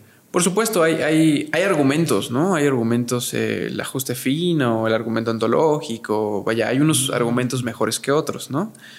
Ahorita eh, podemos profundizar en alguno de ellos. Claro, claro, hay argumentos, digamos, eh, mejores que otros, pero por supuesto que los hay. Ahora, yo soy de la idea de que, de que si me preguntas, pues, o sea, yo te, te daré mi opinión en ese aspecto, pero no creo que la existencia de Dios sea una cosa que se que se demuestre como un, como un axioma o como un... Proceso lógico. Exactamente, o sea, creo que es una cosa como que tiene que ver mucho con, la, con el aspecto de la interioridad, con la vida interior de una persona. Como una decisión de, güey, sí, decido creer. Exactamente. Como dar un, brinco de... Sí, es un salto de fe, o sea, hay una parte que es, que es completamente fe. pero que también hay una parte de razón. Claro, claro, definitivamente, pero si, si, me dices, bueno, eh, tú te compras esos argumentos, o sea, los argumentos que hay son conocidos, pero yo digo, pues hay unos mejores que otros, pero incluso si yo fuera una persona, sea, si fuera ateo, ¿no? Diría, incluso podría dudar de estos argumentos. En realidad la cuestión de, de si creer o no creer es justamente eso, es como una decisión personal, ¿no? Sí, como decías, un salto, me gustó es mucho un salto. esa metáfora. Tú, por ejemplo, Ricardo, ¿qué opinas del argumento de la causa del motor ¿Cómo es el motor inmóvil o el motor de la causa inmóvil o algo así? Del primer motor o el motor inmóvil, ¿no? Sí, eh, vaya. ¿qué opinas tú? ¿Tú de qué decides pensar? Mira, si yo, vaya, yo soy creyente, ¿no? Esto lo, lo, digo desde ya, pero si uno se pone muy escéptico, o sea, uno, uno podría preguntarse, bueno, ¿por qué necesariamente tuvo que existir una causa. Perdón, ¿podemos dar un poquito de contexto a los que no sepan qué es el, motor de la causa inmóvil? Ah, claro, a claro. Ver, te late si, si lo intento explicar ah, como lo entiendo y tú me dices, no, güey, esto es así, esto es así, esto claro, es así. adelante, date. Dale, a ver, según lo que entiendo es... Date. Es este, a ver, lo voy a pensar tantito. O sea, es como... Lo veo yo como un efecto dominó de... ¿Por qué existes? Ah, bueno, hay una causa, güey. Están sus papás ¿Por qué existen ellos como yéndose para atrás, para atrás, para atrás, hasta el punto en el que llegas a la... Has hecho tantos pasos para atrás, has retrocedido tanto que hay una primera causa que no tiene causa, que al parecer no tiene causa. causa encausada, podemos decir. Exactamente. Sí, no, ¿Con esto crees que es suficiente contexto o algo que podamos agregar? No, creo que lo hiciste bastante bien. O sea, en realidad lo que, lo que estaríamos buscando, si seguimos esta analogía del dominó, es ese primer dominó que, que, puso a, caer a los demás. Ya lo dijiste. Justamente eso sería como el primer motor, el motor inmóvil también se le llama. Y a eso le llamamos Dios, o sea, en ese argumento. En ese argumento, eh, vaya, hay quien lo ha pensado así, como esa primera causa, pues justamente darle todas esas, esas características, esas propiedades de lo que entendemos por Dios, ¿no? Y ese, ese argumento, vaya, eh, es, bastante antiguo, de hecho aparece en Aristóteles, ¿no? ¿Y qué implica ese Dios que nadie lo creó? Eso implica, ¿no? Exactamente, hablas de una causa incausada, ¿no? una primera causa que no, que no tuvo algo más que, que la pusiera a, mover, ¿no? Y que es lo que origina, pues básicamente todo el universo, todo lo real, ¿no? Y por tanto no tiene fin. Eh, Porque como no tiene origen, no tiene fin. Bueno, en realidad sí que, al menos en el planteamiento aristotélico, eh, aristotélico perdón, sí que hay un fin último, ¿no? Pero volviendo un poquito a la cuestión esta del, comienzo, es, justo pensar eso, ¿no? O sea, pensar en la figura de Dios como, o del primer motor, como ese, ese primer origen, ¿no? Sí. Ahora, si tú me preguntas si me compro el argumento, incluso siendo creyente, yo diría que no es del todo persuasivo. ¿Por qué? Porque podemos precisamente concebir un suceso sin causa. ¿Me explico? O sea, ¿por qué necesariamente el universo tendría que tener una causa? ¿Por qué necesariamente el universo tendría que tener una causa? Vaya, incluso te, hago este, este, experimento de pensamiento. O sea, tú imagina en tu mente una habitación oscura. Sí. ¿no? sí, sí, En esa habitación oscura, imagínate que sucede una luz, una centella, ¿no? Eh, ¿Tú conoces su causa? No. No, pero te lo puedes imaginar perfectamente, ¿no? Es concebible para ti. Eh, eh, ¿Imaginar que la causa? Imaginar un suceso sin causa. Ah, sí, claro. No sé y la neta no me interesa. No sé qué sea ese rayo. Exactamente, eso es perfectamente concebible. De igual manera, alguien que pusiera en tela de juicio este argumento podría decir, bueno, y es que yo podría dudar de si de hecho o no el universo tuvo una causa. ¿Qué tal que si el universo eh, más bien ha existido siempre, ¿no? Y no hay una causa primera, ¿no? Entonces, bueno, hay, mm. hay sus, eh, distintas eh, vías, contraejemplos, contraejemplos, ¿no? Hay, hay, sus distintos contraejemplos, sí. Qué chingón. La neta me desbarataste. Yo, yo sí, a mí sí se me hacía muy lógico, se me hace muy lógico de alguna forma. Vaya, es, coherente, ¿no? Uno dice, bueno, es que a ver, si todo tiene una causa, ¿no? Pues el universo, el todo, tuvo también que tener una causa. Pero la cosa va de la siguiente manera, ¿no? Y esto un poquito también metiéndome a terrenos que no me competen tanto, pero eh, hoy entendemos con la física cuántica que a nivel cuántico al nivel de los, de los átomos, de los electrones, ¿no? Las cosas no suceden del mismo modo en el que suceden en nuestra realidad cotidiana, ¿no? En realidad, en, en, en, los asuntos y en el nivel cuántico no se habla de causalidad, se habla, por ejemplo, de patrones, ¿no? Entonces, uno puede concebir perfectamente esto, perfectamente que el universo, pues, no tuvo una causa, ¿me explico? O sea, en realidad, nosotros hemos... Eh, evolucionado incluso teniendo el principio de causalidad pues muy en la mente, ¿no? Si muevo esto, evidentemente, si hay una bola de billar A que golpea una bola de billar B, la bola de billar B se va a mover y es intuitivo. Y la causa es evidente. Y la causa es evidente, pero no todo funciona del mismo modo. Te digo, hay, hay eh, a nivel cuántico en realidad las cosas funcionan de manera mucho, eh, en realidad muy distinta. O sea, esto dándole sustento a, güey, puede funcionar de manera tan distinta que a veces ni siquiera se necesita o no podemos comprobar que hay un, un origen. Exactamente, o sea, en realidad podríamos hablar nuevamente de un suceso sin causa, ¿no?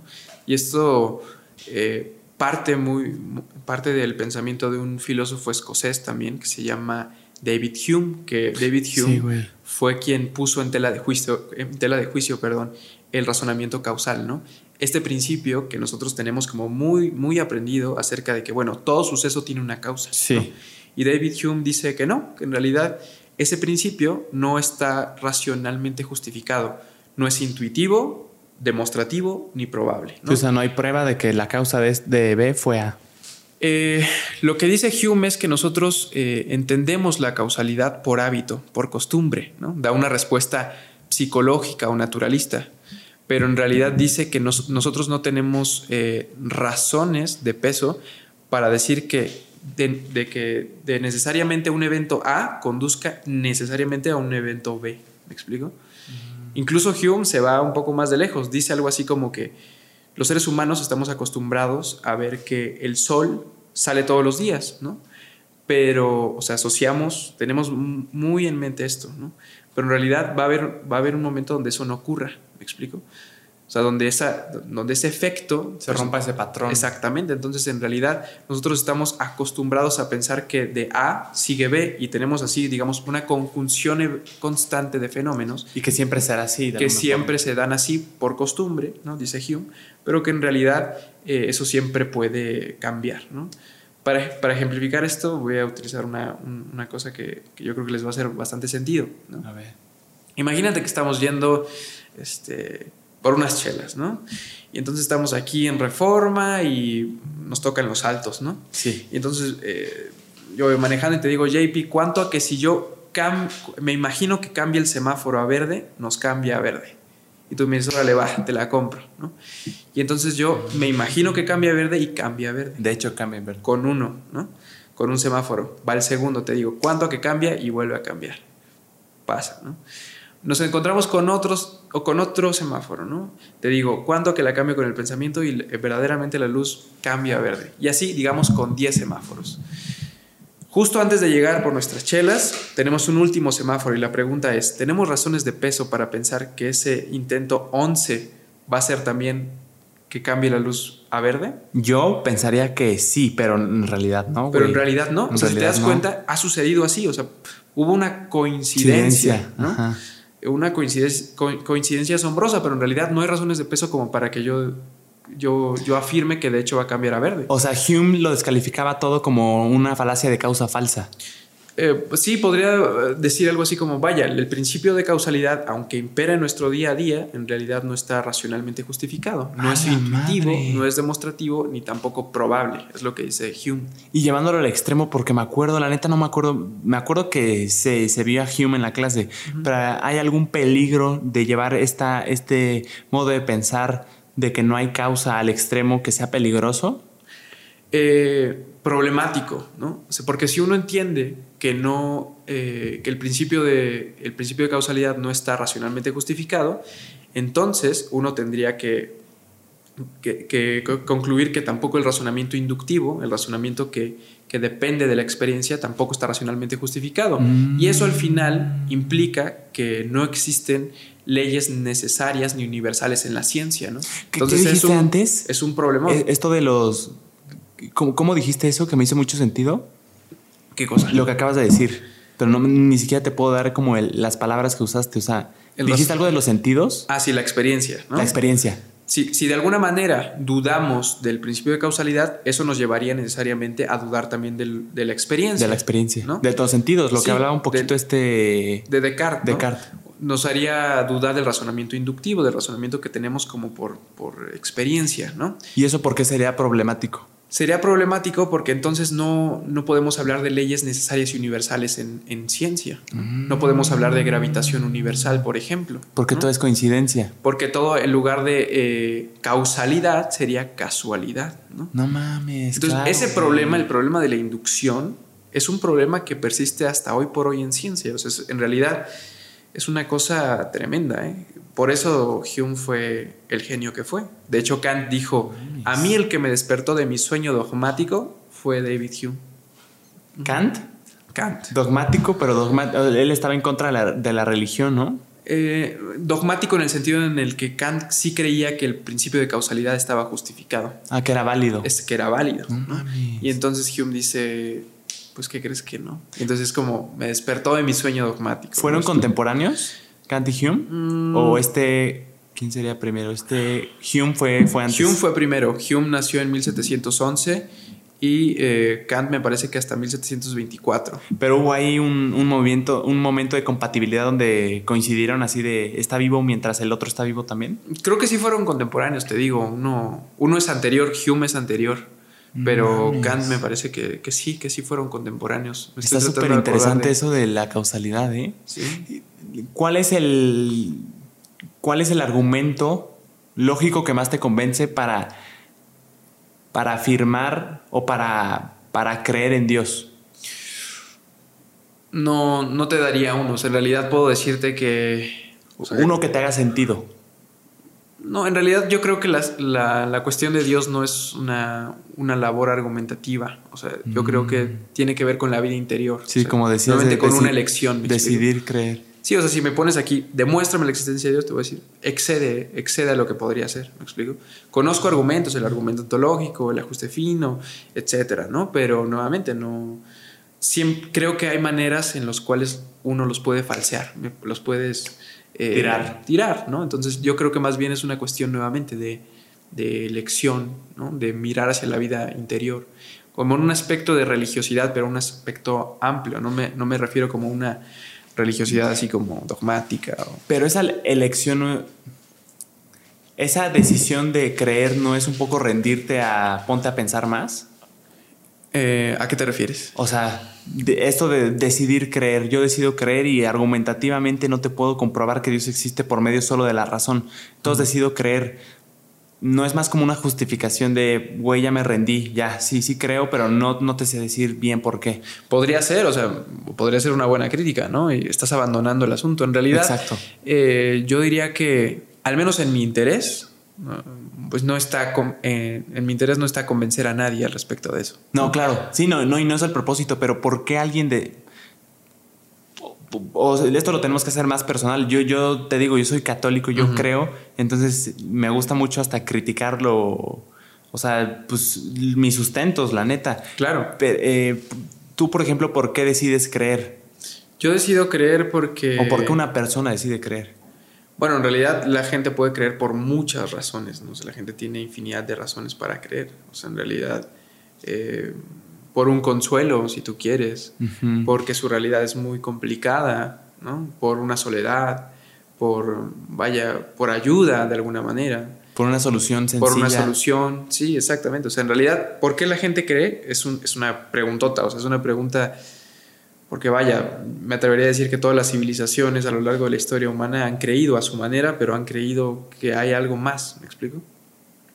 Entonces creo que razones hay muchas. Personalmente, te digo, es una cosa, pues muy de lo que he vivido, o sea, muy de... Claro de, de, la interioridad, o sea, de la vida interior. ¿no? Eh, y bueno, yo tengo razones subjetivas, por supuesto, para creer.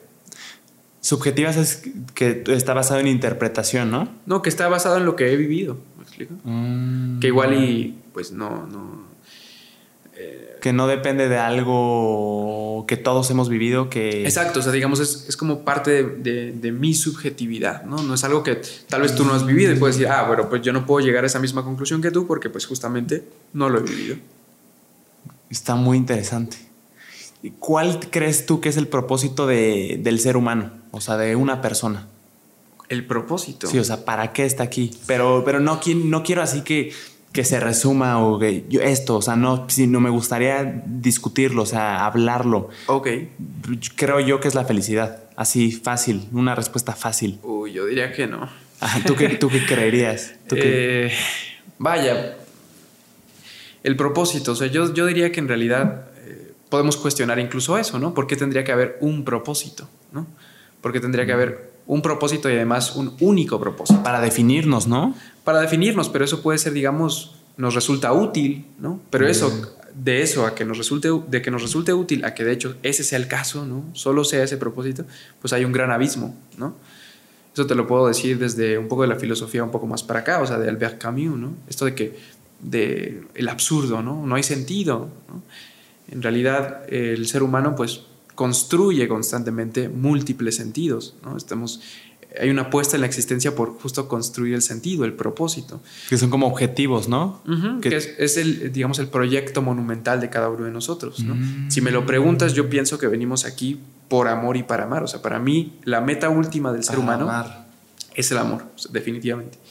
Pero, la, por ejemplo, la felicidad, que es convenida también por muchos, pienso que en realidad la felicidad es una cosa pues, descartable. O sea, yo a veces prefiero tener paz que ser feliz, ¿me explico? Si me preguntas, ¿eres feliz? Pues muy a ratos, ¿no? Es la, felicidad es intermitente. Pero, para ti, ¿qué es felicidad? Es constante, ¿me explico? O sea, ¿cómo entiendes tu felicidad? ¿O es eh, un estado? ¿Estar feliz? Eh, ¿No, es más, ¿No, es más, eso como una alegría? O sea, es un estado, la alegría, pero la felicidad no es más como un sinónimo de plenitud. Exacto, digamos que e-, ese es el problema, ¿no? Siempre que intentamos definir felicidad, recurrimos a otros medios. Exacto, ¿qué entiendes? Porque la felicidad es, es, como algo un, tanto vacío, ¿no? Es una, es una cosa que todos, busca, todos buscamos, pero en realidad nadie sabe lo que es. ¿O, no estamos aquí para ser perfectos? ¿No crees tú? Mm, yo diría que no.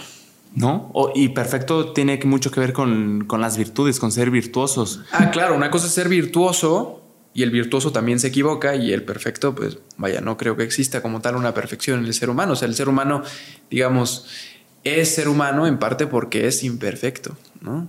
¿Y crees que el, ser humano se perfecciona en la virtud, siendo virtuoso? Definitivamente, o sea, no creo que, nuevamente, es un poco esto como la filosofía, ¿no? O sea, creo que te puedes, puedes constantemente estar en esta labor de perfeccionamiento, ¿no? En la virtud, ¿no? Dirigirte hacia la virtud, pero no necesariamente vas va a llegar a un punto donde alcances eso. Sí, como una meta ya. Exacto, nuevamente es como el horizonte. El horizonte nos sirve como una guía, porque dirigimos nuestros pasos hacia él, pero es eso, es una guía, es algo que siempre va a estar más allá. Y es muy bueno en la práctica, ¿no? Porque ponle, tú nunca lo lograste, pero en toda tu vida los intentos de lograrlo te hicieron tratar bien a la gente, ser buena persona, ser virtuoso. Claro. O sea, sí tiene un valor práctico que está ahí. Definitivamente, definitivamente. Wow, güey, qué, qué profundo está esto. Sí, pero vaya, esto, esto que te mencionaba de la felicidad, tal vez es, un poco polémico y a la gente no le gusta, pero yo de verdad pienso que el ser humano, no todos, no todos buscamos la felicidad, te digo, yo prefiero infinitamente antes de ser feliz, eh, ser alguien apacible, o sea, tener paz. Valoro muchísimo más la paz que la felicidad. Pero ¿no crees que son, están necesariamente relacionadas la paz con la felicidad? ¿No puedes ser feliz sin estar en paz? Eh, al menos en el mundo en el que vivimos hoy por hoy, yo digo que no. La felicidad se ha constituido como algo eh, que necesariamente tienes que perder la paz para obtener, ¿no? Ah, caray, ¿por qué? Te lo puedo decir, o sea, el, que el feliz en el mundo en el que vivimos hoy es el rico, es el, digamos, el famoso, aquel que, digamos, dedica su vida a, poseer. a poseer antes que al ser, ¿no? Entonces yo creo que eso es perder lo, lo más por lo menos, definitivamente. Está interesante, güey. O sea, tú dices, la, la, razón por la que estamos aquí es para estar en paz. Eh, digo, que simplificado y Digo que prefiero la paz antes que la felicidad, definitivamente. Wow, güey. Y una cosa que también me llamó mucho la atención, hermano, viendo tus videos que ya te lo dije, me fascinan. Muchas gracias. El modo en el que como que haces monólogos como reflexiones. está, muy cabrón. Y me llamó mucho la atención, y digo a la gente también porque se, se hizo como viral, el del suicidio. Ah, este absurdo de la vida. No, no entendí muy bien. ¿Esto es de, de Camus? como como Sí, es de Albert Camus, ¿no? Es Camus. ¿Es, francés? Es, eh, vaya, podemos decir que es francés, aunque él en realidad nació en Argelia. Ah, cabrón. Cuando Argelia era un, territorio francés. Ah, muy bien. El asunto con, la filosofía del absurdo es que, de alguna manera, refiriéndose a este mito clásico de Sísifo, ¿no? el mito de Sísifo, este rey eh, que de alguna manera fue castigado por los dioses eh, y su castigo consistía en, en mover una piedra hacia la cima de una colina y al finalizar el día esa piedra volvía a caer, ¿no? ¿Por sí sola? Por sí sola, Entonces su trabajo era volverla a llevar a la cima día tras día, ¿no? Reflejando un poco como el trabajo infructuoso, ¿no? El absurdo, ¿no? De la, vida humana, ¿no? Y yo lo imaginé mucho como los trabajos. Güey, estás haciendo lo mismo siempre. Lo mismo siempre vas a la oficina. La monotonía. De 7 a 8, de 7 a 8, de 7 a 8, de 7 a 8, descanso y sigues. Exactamente, y de alguna manera lo que, lo que Camus intenta decir es que no existe un sentido último, no, no hay un sentido específico en el ser humano. No, en realidad lo que hay es un, tremendo absurdo en medio que uno puede mirar y sonreír, puede aceptar el absurdo y construir un proyecto, construir un sentido, pero de alguna manera tienes que entender de facto que el absurdo está ahí. Construir un sentido. y eso es de cada quien, eso es personal. ¿Qué construyes tú como un sentido? ¿Cuál es tu sentido? Exactamente. O sea, es, una, digamos, es una vuelta a la subjetividad, ¿no? A construir tu propio sentido, ¿no? Si la filosofía me dice que mi sentido es buscar la felicidad, yo puedo decir, ese no es mi sentido, ¿me explico? Sí. Eh, Exacto, como tú dijiste, mi sentido es eh, estar en paz. O... Claro, claro, definitivamente. ¿Y tú qué opinas de, sí, sí crees, este absurdo al que se refiere Camus es el ¿para qué estamos aquí? O sea, esa, esa pregunta la responde con no sabemos si esto es un absurdo. Justamente. No hay propósito. No hay propósito. Ah, Digamos que un poco haciendo referencia a esta frase de Nietzsche, ¿no? ¿Quién nos ha borrado con esponja el horizonte? ¿O quién ha secado el océano? ¿no? Digamos que justamente antes de Camus, filósofos como Nietzsche y Schopenhauer, pues pusieron como en tela de juicio, en tela de juicio esta visión del sentido, ¿no? Esta visión del sentido, del fin último, eh, que también es una visión que está profundamente influenciada por el cristianismo, ¿eh? y que de alguna manera estos autores señalan y dicen, en realidad no hay nada después, o sea, me explico, no, hay un vacío pues que queda, ¿no? Nietzsche dice, tras la muerte de Dios, digamos, eh, no queda Yo lo maté, nada, ¿no? Dice. En realidad, lo que dice Nietzsche en el aforismo 125 de la Gaia Ciencia es Dios está muerto y nosotros lo hemos matado. ¿Pero a qué se refería con eso, güey? No entiendo. Eh, en realidad eh, no es una muerte literal de Dios, ¿no? No es como si eh, Dios como un ente metafísico haya literalmente muerto. Sí, que le estamos como... que le estamos... ¿Cómo se dice? Como dando características que son exclusivamente humanas, como la muerte. Exactamente. Este Lo que Nietzsche está tratando de decir es que ese fundamento que daba sentido a Occidente, a la moral, al arte, a la metafísica, digamos, a los grandes valores de Occidente, eh, digamos, ese fundamento está muerto, ese fundamento, digamos, Dios está muerto para Nietzsche porque en realidad Dios nunca existió, ¿no? No hay fundamento. y ah, mucha gente piensa que eso es algo que celebrar, que Nietzsche dice, Dios está muerto y nosotros lo hemos matado, venga, vamos a, celebrarlo, pero en realidad Nietzsche lo señala como una cuestión muy trágica. Y que él siempre lo supo, ¿no? Eh, siempre estuvo seguro de que no existía y que la gente se empieza a dar cuenta de que eh, de hecho es así. Eh, no sé si necesariamente que ya lo sabía, pero lo que sí dice Nietzsche es que la gente, a pesar de la muerte de Dios, sigue operando como si Dios estuviera vivo. Dios como ese fundamento, como ese supuesto, sigue operando en la sociedad, incluso cuando ese fundamento está, digamos, el cadáver está putrefacto, es lo que dice Nietzsche. Algo como una conciencia moral, ¿a eso se refiere con Dios? Eh, a los grandes valores de Occidente, efectivamente a la, moral, a la, moral, cristiana en específico. Pero, ¿en qué contexto vivía él para decir eso? O sea, que como que la gente se empezó a locar, dejó de ser virtuosa, o sea, que ¿cuáles fueron sus razones para decir eso o qué? Sus razones para decir eso fue el avance de la modernidad, o sea, el avance de las tesis modernas. Por ejemplo, Nietzsche fue un, eh, un entusiasta de la teoría evolucionista, ¿no? Eh, de la evolución. Entonces, Nietzsche vio que a pasos agigantados y a pasos acelerados, pues la modernidad filosófica ¿no? se dirigía hacia justo abandonar este viejo fundamento ¿no? propio de la Edad Media, propio de la mm, antigüedad. ¿Como un rumbo amoral? Es, no, un, no un rumbo amoral, sino un rumbo hacia una nueva moral, la nueva moral del ah. superhombre, del Übermensch que menciona. ¿Y esa nueva moral quién la define? Eh, el superhombre, el Ubermensch. Cada quien, me explico, o sea, es un, es un tanto ah. problemático porque es como un poco subjetivista, pero para Nietzsche el, el, hombre fuerte, el superhombre, es aquel que se da a sí mismo su propia moral, es aquel que construye sus propios valores. Pero hay un estándar para eso. O sea, fuera de eso es un poco contradictorio porque, ok, Nietzsche, yo lo construí esto y es lo que yo creo que para mí es ser virtuoso y tener una buena moral. Pero dice, no, güey, tú estás mal, así no es. O sea, ¿no es un poco contradictorio? Es una problemática porque entonces si hay dos superhombres, ¿no? Y uno tiene un camino, pues digamos, completamente distinto al del otro, entonces ¿qué pasa ahí? Estándares diferentes. Hay estándares Exacto, diferentes, ¿no? Es lo que se le critica mucho a Nietzsche, su aparente subjetivismo, su subjetivismo moral. Wow. estos filósofos eran muy mamoncitos en sus términos, ¿no? Y está muy chingón. Pues sí, es como, simplemente es como parte, es como el caché, ¿no? Uno que Sí, güey. de repente su, su, palabrilla ahí. Pero, pero si te pones a pensar, tiene mucho sentido. Eh, o sea, no, no, no, no esto de lo que hablamos, sino que este, esta, estos términos que muchas veces le ponen, ahorita estaba pensando en un ejemplo, pero no se me vino, pero sí, sí tiene como, no sé, o sea, términos como, o, tal vez no términos que se, que se entiendan fácilmente, pero por ejemplo, ahorita que me, que me explicaste lo de Dios está muerto, como que lo hacen ver muy mamoncito, siendo, o sea, interpretándolo como una metáfora de que los valores, las virtudes de Occidente. Claro, claro, es como por ejemplo está el, imperativo categórico de Kant, ¿no? Güey, yo también vi eso. ¿Cómo era eso? El, el, imperativo categórico de Kant dice así: obra de tal manera que la máxima de tu acción sea susceptible de ser convertida en una ley universal de la naturaleza. Ese es el imperativo categórico. Pero ¿cómo es eso? Lo que quiere decir Kant, en palabras más, palabras menos, es obra de tal manera que quisieras que cualquier persona en tu misma situación obrara del modo en el que estás obrando. O sea, un poquito un trata a los demás como quieras que te traten. Algo así, digamos, obra de manera que cualquier ente racional pueda, siguiendo tu, tu, digamos, tu intención, obrar de la misma manera. Ah, pero eso está muy tonto, ¿no? Eso porque eso depende de ti obra de tal manera, o sea, interpreta tú la forma en la que, o sea, es una interpretación, ¿no? No tanto así, porque Kant se refiere a que básicamente cualquier persona hiciera lo mismo que tú vas a hacer en ese instante. Entonces está apelando como a la generalidad.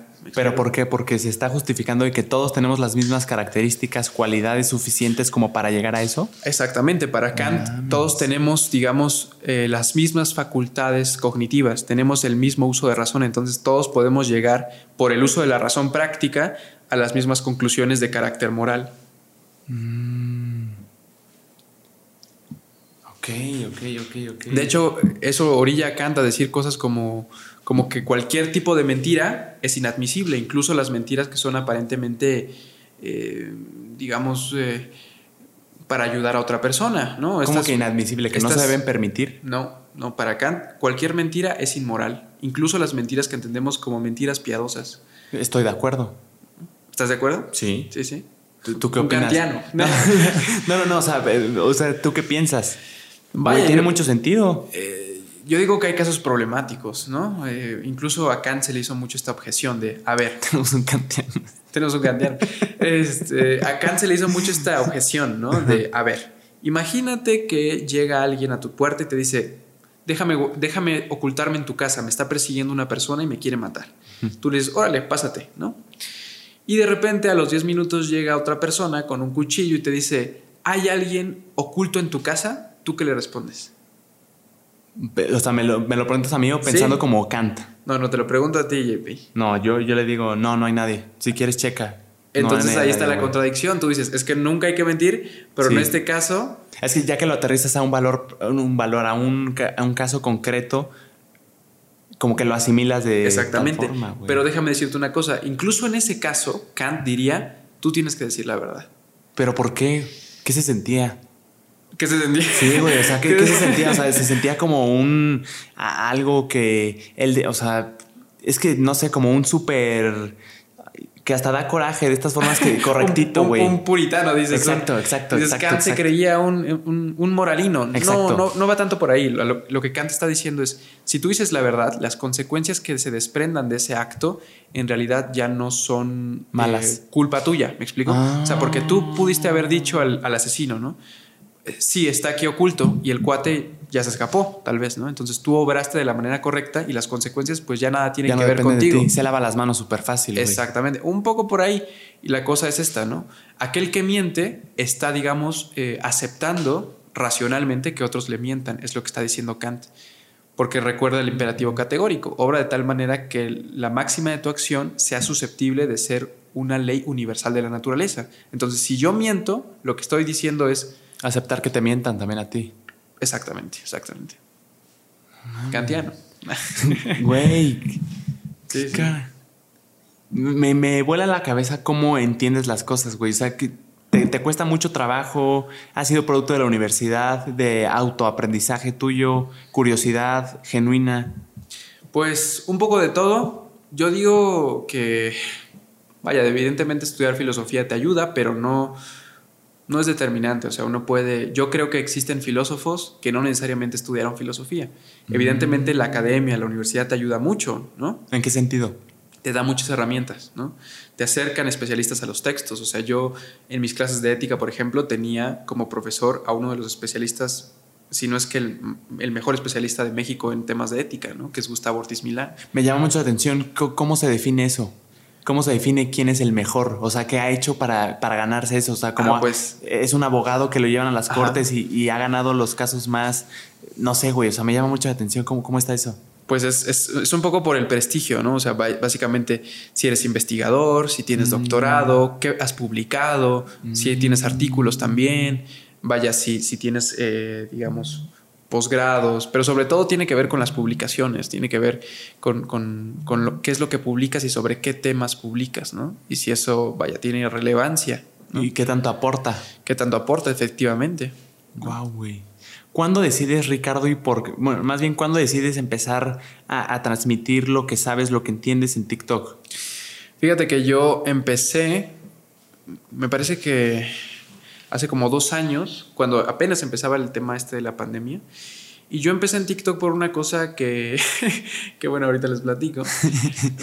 Pero yo entré a TikTok, evidentemente como todos, pues en medio del aburrimiento y me di cuenta que había mucho contenido basura, realmente, ¿no? Había mucho contenido basura de gente... ¿A qué le llamas contenido basura? Eh, contenido que, que no ofrecía mucho más que, que, que vanidad o mucho más que un mero despliegue de, de, mala educación. De estímulos. De estímulos. ¿Dirías que entretenimiento, entretener por entretener? Un entretenimiento, un entretenimiento pernicioso incluso. O sea, una cosa, una exhibición descarada, nefasta de...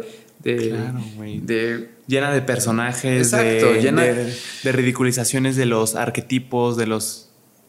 Exacto, entonces yo entré a TikTok viendo que todo estaba, vaya, en todo imperaba este, esta línea como de, por ejemplo, de un personaje que es un mi rey, ¿no?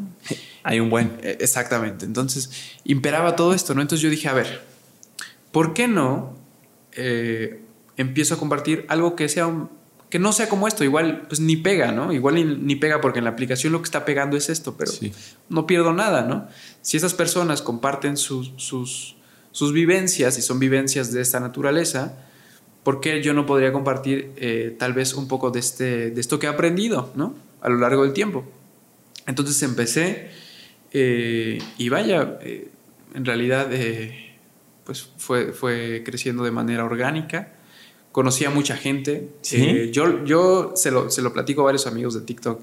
TikTok a mí me ha dado todo. Me ha dado empleo, me ha dado novia, me ha dado viajes, no, eh, ¿Cómo empleo? Grandes amigos. O sea, a partir de TikTok yo pues he monetizado, he, también he, ah, trabajado con mis cursos, ¿no? Ah, bien. entonces, sí, sí, toda la gente, por cierto, eh, estamos impartiendo cursos de filosofía sí, también. Está cabrón. Si, si, les, si te ha gustado a ti que estás oyendo esto de lo que está hablando y que yo nada más estoy preguntando, yo te lo dije fuera de cámara, güey, estás cabrón, o sea, y, y te lo digo no porque estés aquí y no porque creo que las preguntas que te he hecho las has aterrizado de una manera en la que he entendido. O sea, te podría decir, estás cabrón y todo lo que has dicho no lo he entendido y para mí no tiene valor. Siento que la persona que entiende sabe explicar con pocas palabras y con palabras sencillas. No se va a lo de a, hacerlo lo más técnico posible o cosas que solo en, el giro, en, que se entiende nada más como en ese, no industria, en ese estudio. Sí, en ese círculo de especialistas. Exactamente. Al final la filosofía, pues nuevamente, es una cosa que, que debe de dar para todos, ¿no?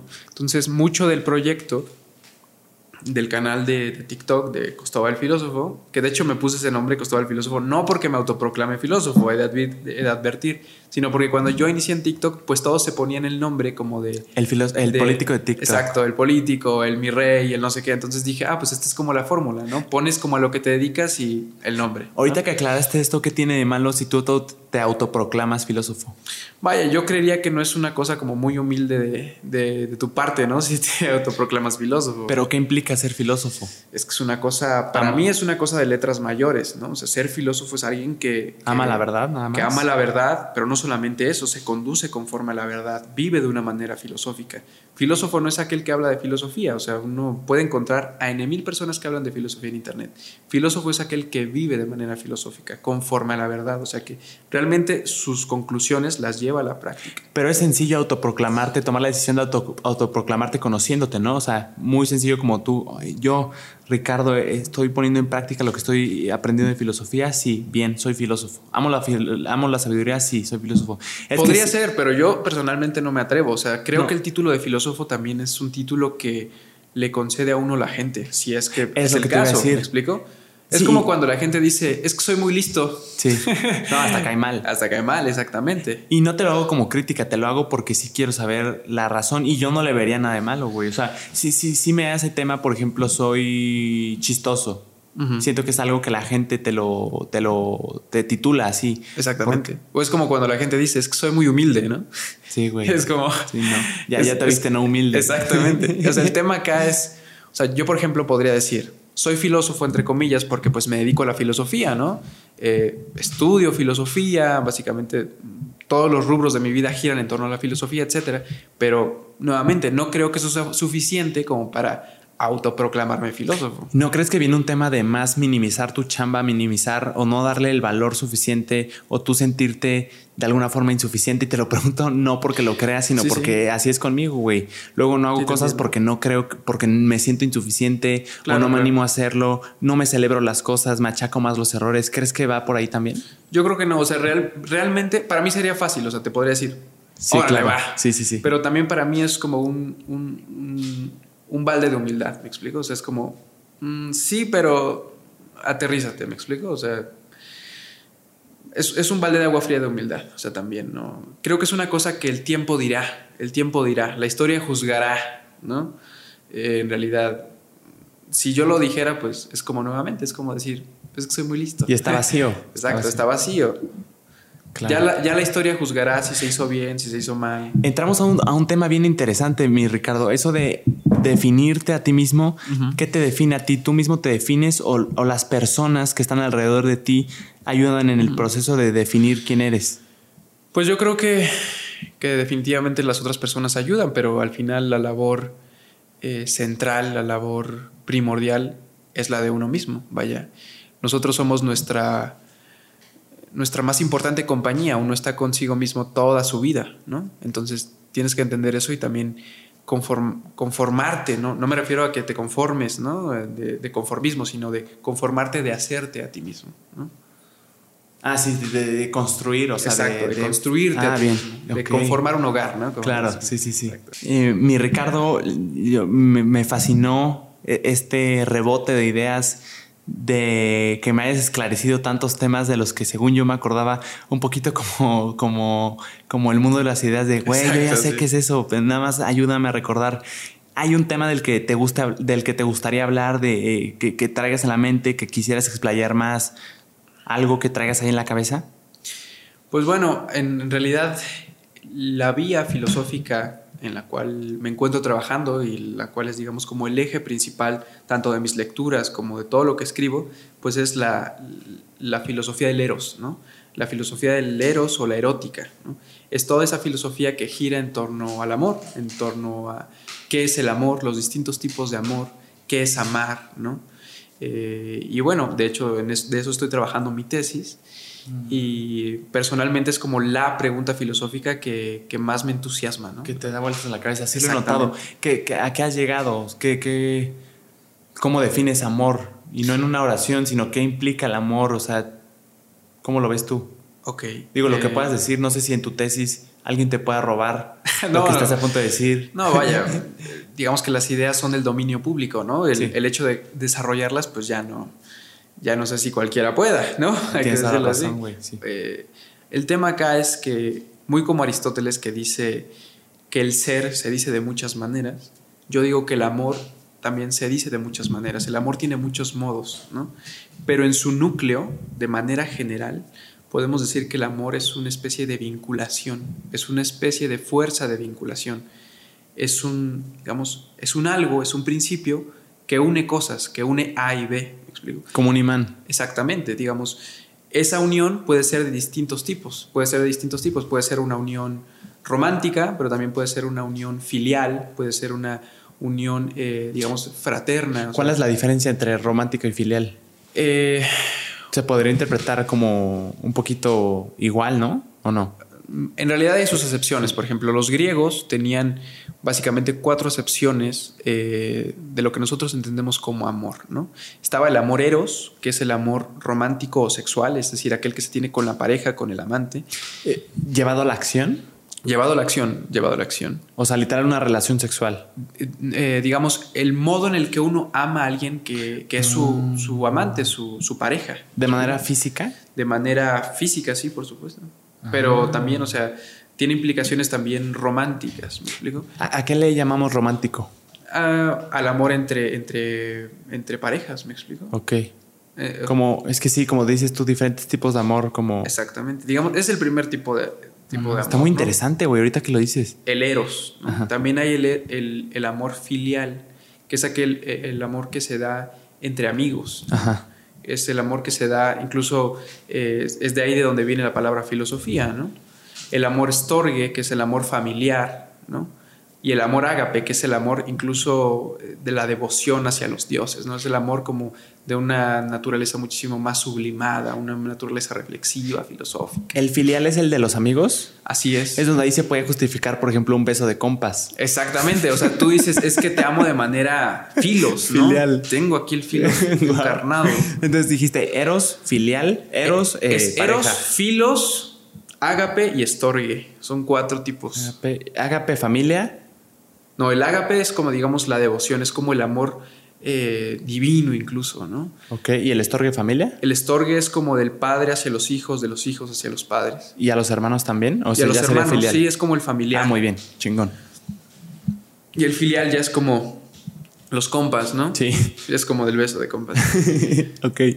Y, ok, define esos tipos de amor. Y el eros es el eros, que él es el amor que le tienes a tu novia, ese amor, digamos, fuerte, esa vinculación romántica, erótica, sexual, este, afectiva, fuerte. Pues. ¿Qué tan delgada es la línea entre un eros y un filial, por ejemplo? O de, familia, perdón, el de familia y el romántico. Pues depende de qué tan, este, eh, ¿cómo se dice esto? ¿Cómo se llama esto cuando te, metes con tus primas? Es este incesto. Eh, depende de qué tan incestuoso te quieras poner. No, exacto, pero es que hay personas que lo, lo hacen, o sea, es que está muy interesante, güey. ¿Cuál es la diferencia? Vaya, yo diría que justamente la diferencia, o sea, reside en el tipo de amor, el tipo de vinculación que se da.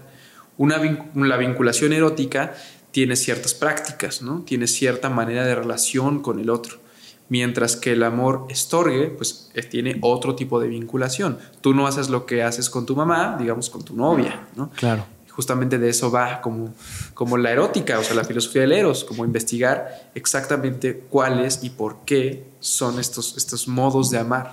Y esto que te pregunto, esto es fuera de broma, fuera de morbo y exclusivamente como lógica, no que lo piense. Ah, qué cosa.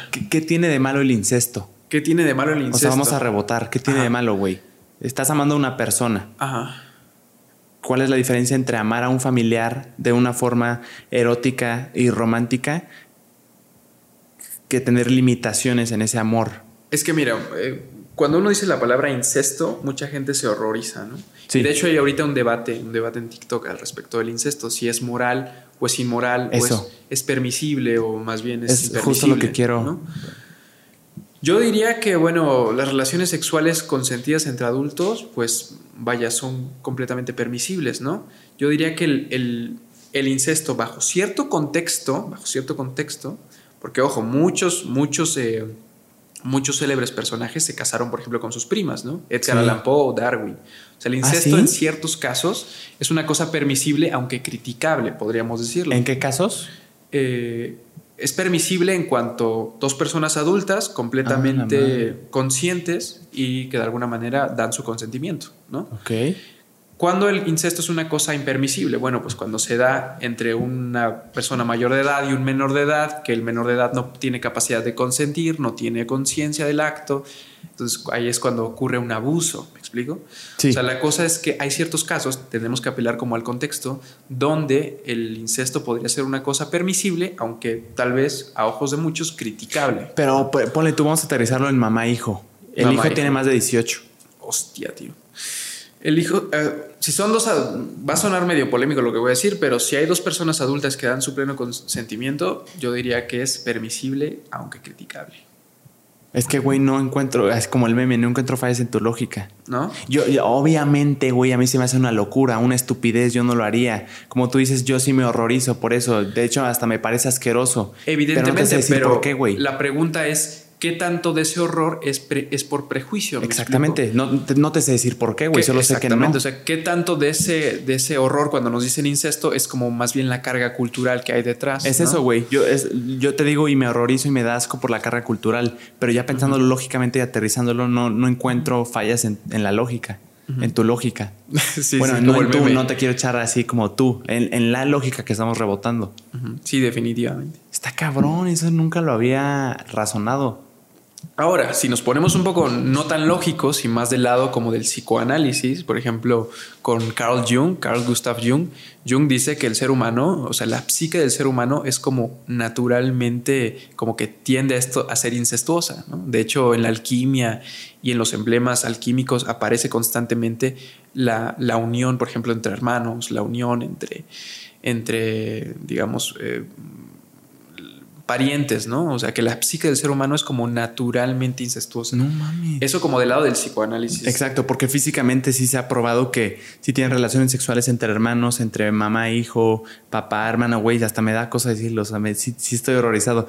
Es este... Mm, claro, también hay, El hijo sale mal. Claro, hay indicadores genéticos, ¿no? Definitivamente. Por eso, lo, por eso hacía la mención. O sea, es permisible en tanto que, bueno, nuevamente, son dos adultos conscientes que dan eh, dan consentimiento ¿no? del acto. ¿no? Que deciden hacerlo. Que deciden hacerlo. Es permisible, o sea, podría, podría ser permisible. Es criticable en cuanto a ciertas nociones, por ejemplo, genéticas. ¿no?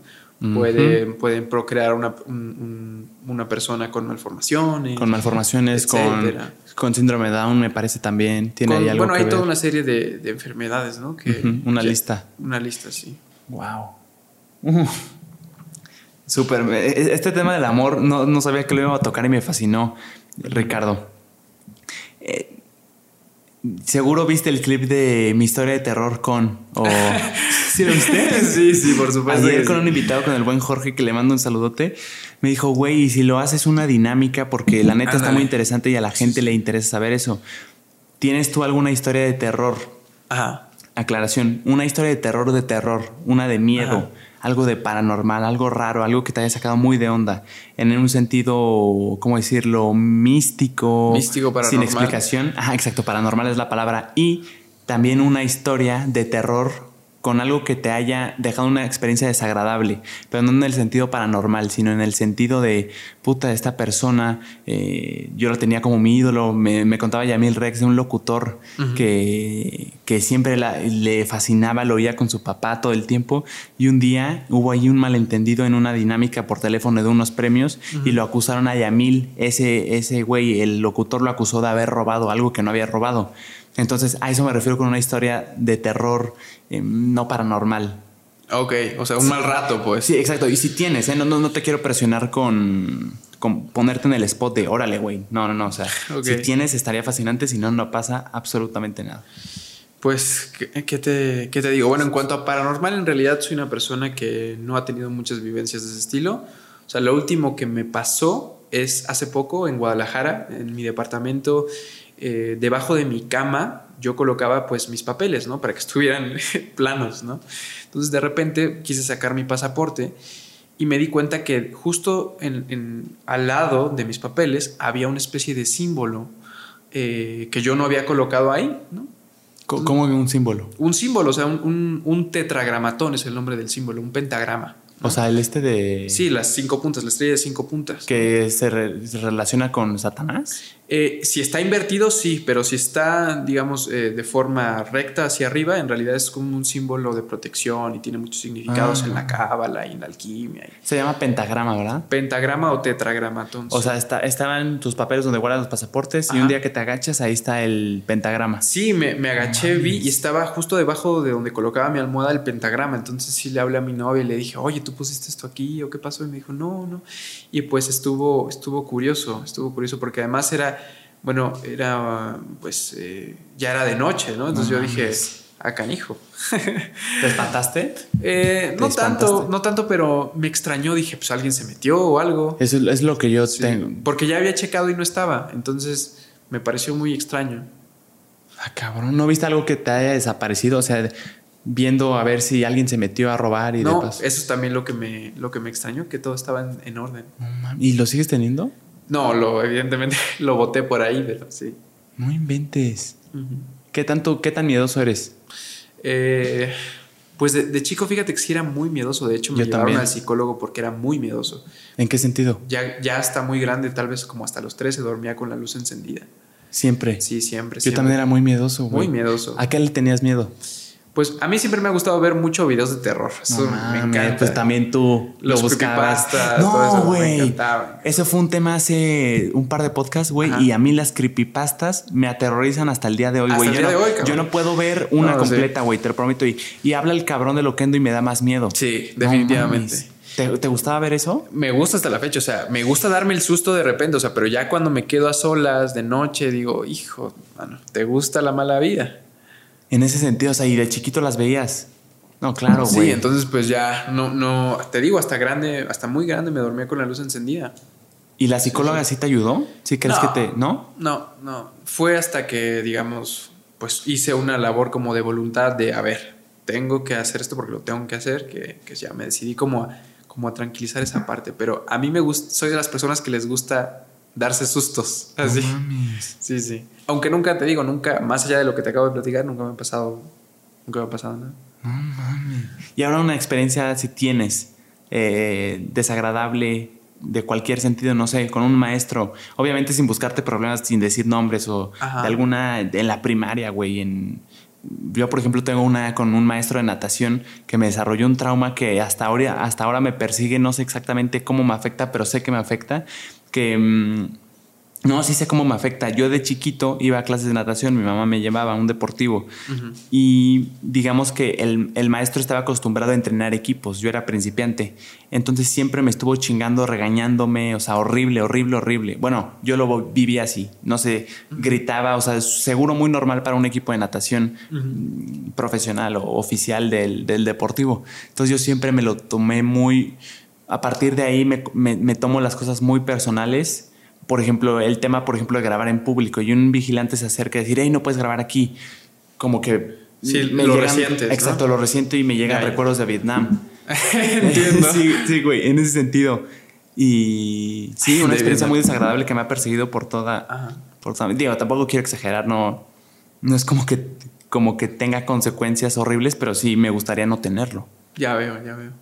Pues mira, de ese estilo, eh, es como un secreto a voces que yo en mi facultad pues soy como un poco odiado, un poco, un poco odiado, un poco señalado porque hay ciertas eh, vías de pensamiento, líneas de pensamiento en la facultad que pues yo constantemente critico, ¿no? Abiertamente. Entonces, eh, soy de los cuates que en una clase si alguien dice algo que no me gusta, evidentemente lo voy a decir. Voy a decir, no estoy de acuerdo contigo por esto, esto y esto. Siempre en la línea del respeto, pero en mis clases soy muy participativo, ¿no?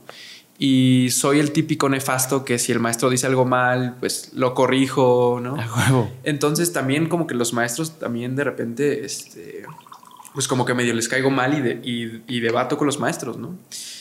Y en cierta ocasión me tocó en una clase de filosofía en México una profesora eh, que estaba apoyando ciertas líneas eh, del feminismo, ¿no? Sí.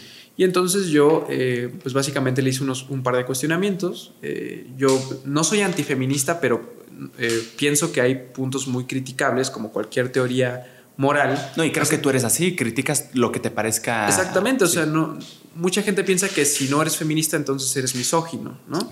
Pero no necesariamente. O, eres anti. O que eres antifeminista. Claro, güey, no hay necesidad de eso. Y, no hay necesidad, o sea, en realidad la cuestión es, a ver, cualquier teoría que se, que se digne de ser una buena teoría, pues tiene que recibir críticas. ¿Y tiene una antítesis o no crees que necesariamente? Eh, ¿Cómo que una antítesis? Una, una, mm, un modo de pensar totalmente opuesto. O sea, por ejemplo, feminismo, no, no, no, feminismo, antifeminismo. Pues sí creo que, vaya, no sé si hay como un movimiento abiertamente antifeminista, o sea, sí veo que hay mucha gente que no le gusta el feminismo, muchas mujeres que no les gusta el feminismo, hay que decirlo. Claro, güey. Eh, y bueno, eh, lo que te platicaba es que básicamente en esa clase esa maestra estaba defendiendo unas ideas eh, feministas y que yo puse en tela de juicio la existencia del patriarcado, ¿no? y bueno, total, la cosa se empezó a poner tensa porque en mi, facultad hay muchas personas feministas, ¿no? Las modas intelectuales pues también permean la academia, entonces pues hay líneas de pensamiento que son muy seductoras aparentemente, o sea, de lejos suenan como muy bien, ya te acercas, ves las implicaciones y dices, no me agrada tanto, pero entonces esas, esas como modas intelectuales pues también pues se llevan, se llevan de, lleno a mucha gente, ¿no? Entonces yo estaba en esta clase con esta profesora y entonces al final de la clase ya era como todo el grupo contra mí, ¿sabes? O sea, ya era como todo el grupo, o sea, literal como eh, tanto muchachas como muchachos, como la profesora, argumentando contra mí. He estado en esa situación, güey, también. Sí, argumentando. Y, vaya, relajado, la verdad es que no me, no me ofusco, pero sí de repente sí han, Pues vaya, yo sé que soy muy señalado en mi facultad por ese tipo de cosas. ¿Qué es ofuscar? Eh, Exactamente, como que no, no. No dices, ok, ya, lo que ustedes digan. Exactamente, no me ofusqué, no me puse nervioso. Ah, no, yo sí, güey, yo sí me pongo nervioso. Sí, sí. ¿A qué crees que se deba, güey? Yo creo que es un tema de. No, no que no esté seguro de lo que creo, pero sí el miedo a lo que estén pensando de mí. Es eso, güey. Pues. No mami. Sí, te entiendo, sí, te entiendo. Wow, güey. Aunque definitivamente, pues sí es una cosa, una carga con la que te debes de, aligerar. O sea, no. Vaya. darle tanta importancia. Cualquier cosa que digas, buena o mala, va a ser eh, señalada. O sea, entonces uno tiene que aprender como a dejar ir ese aspecto, ¿me explico? Claro. O sea, mucha gente dice como con falsedad esto de, pues no me importa lo que otros digan, ¿no? Por supuesto que lo que otros digan siempre va a tener como una especie de, eco en nosotros, pero lo importante es, eh, pues como discernir hasta qué punto, ¿no? es como lo que te, afecte. Exactamente, es, es, como lo que yo te estoy platicando. Yo sé perfectamente que, que en mi facultad pues no soy como muy...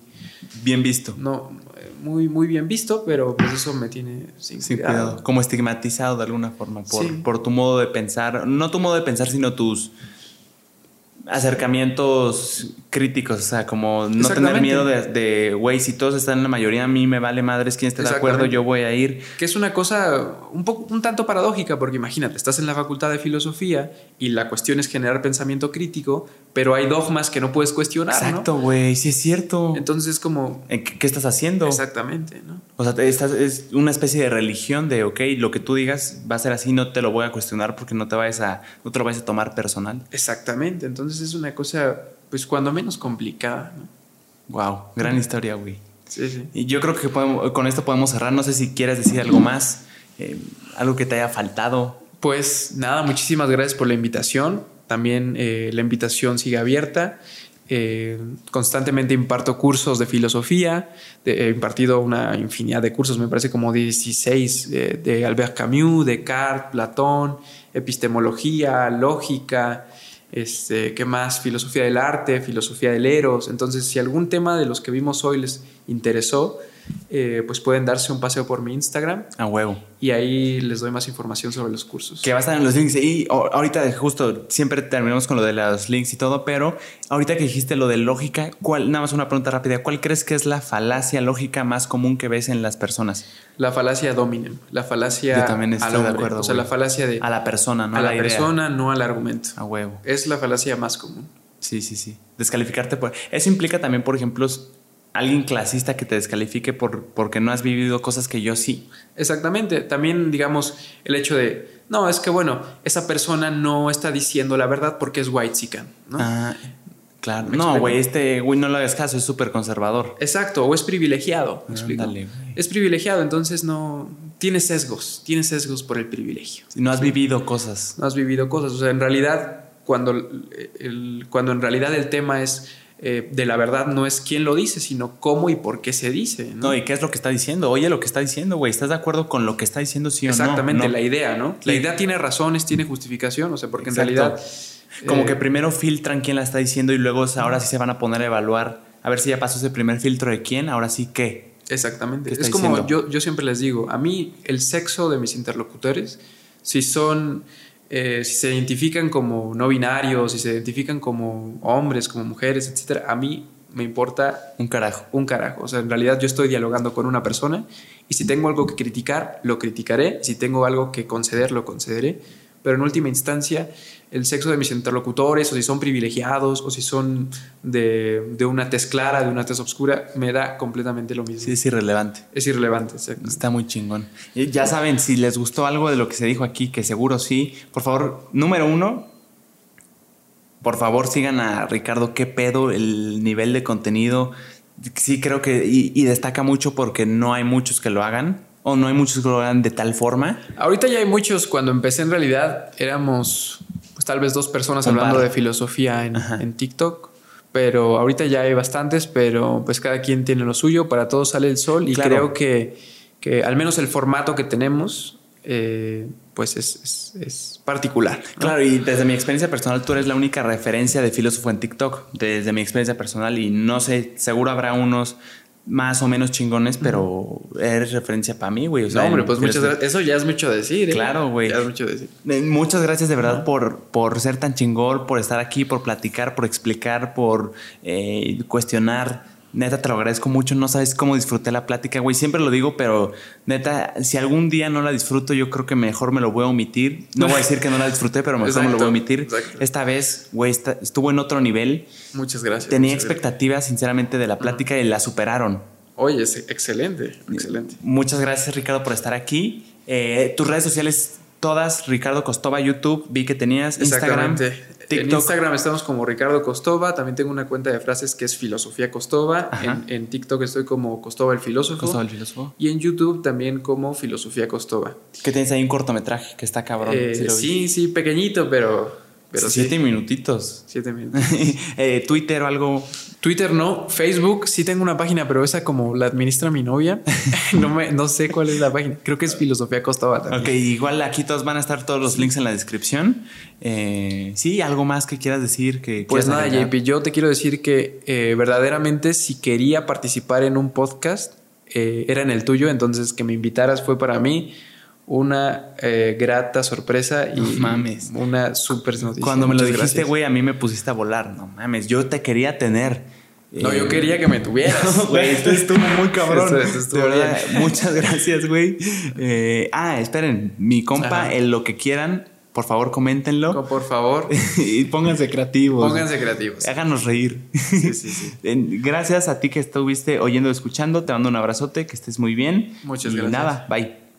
Muy chingón. Ricardo, ya está. Muchas gracias, güey. Quedó cabrón.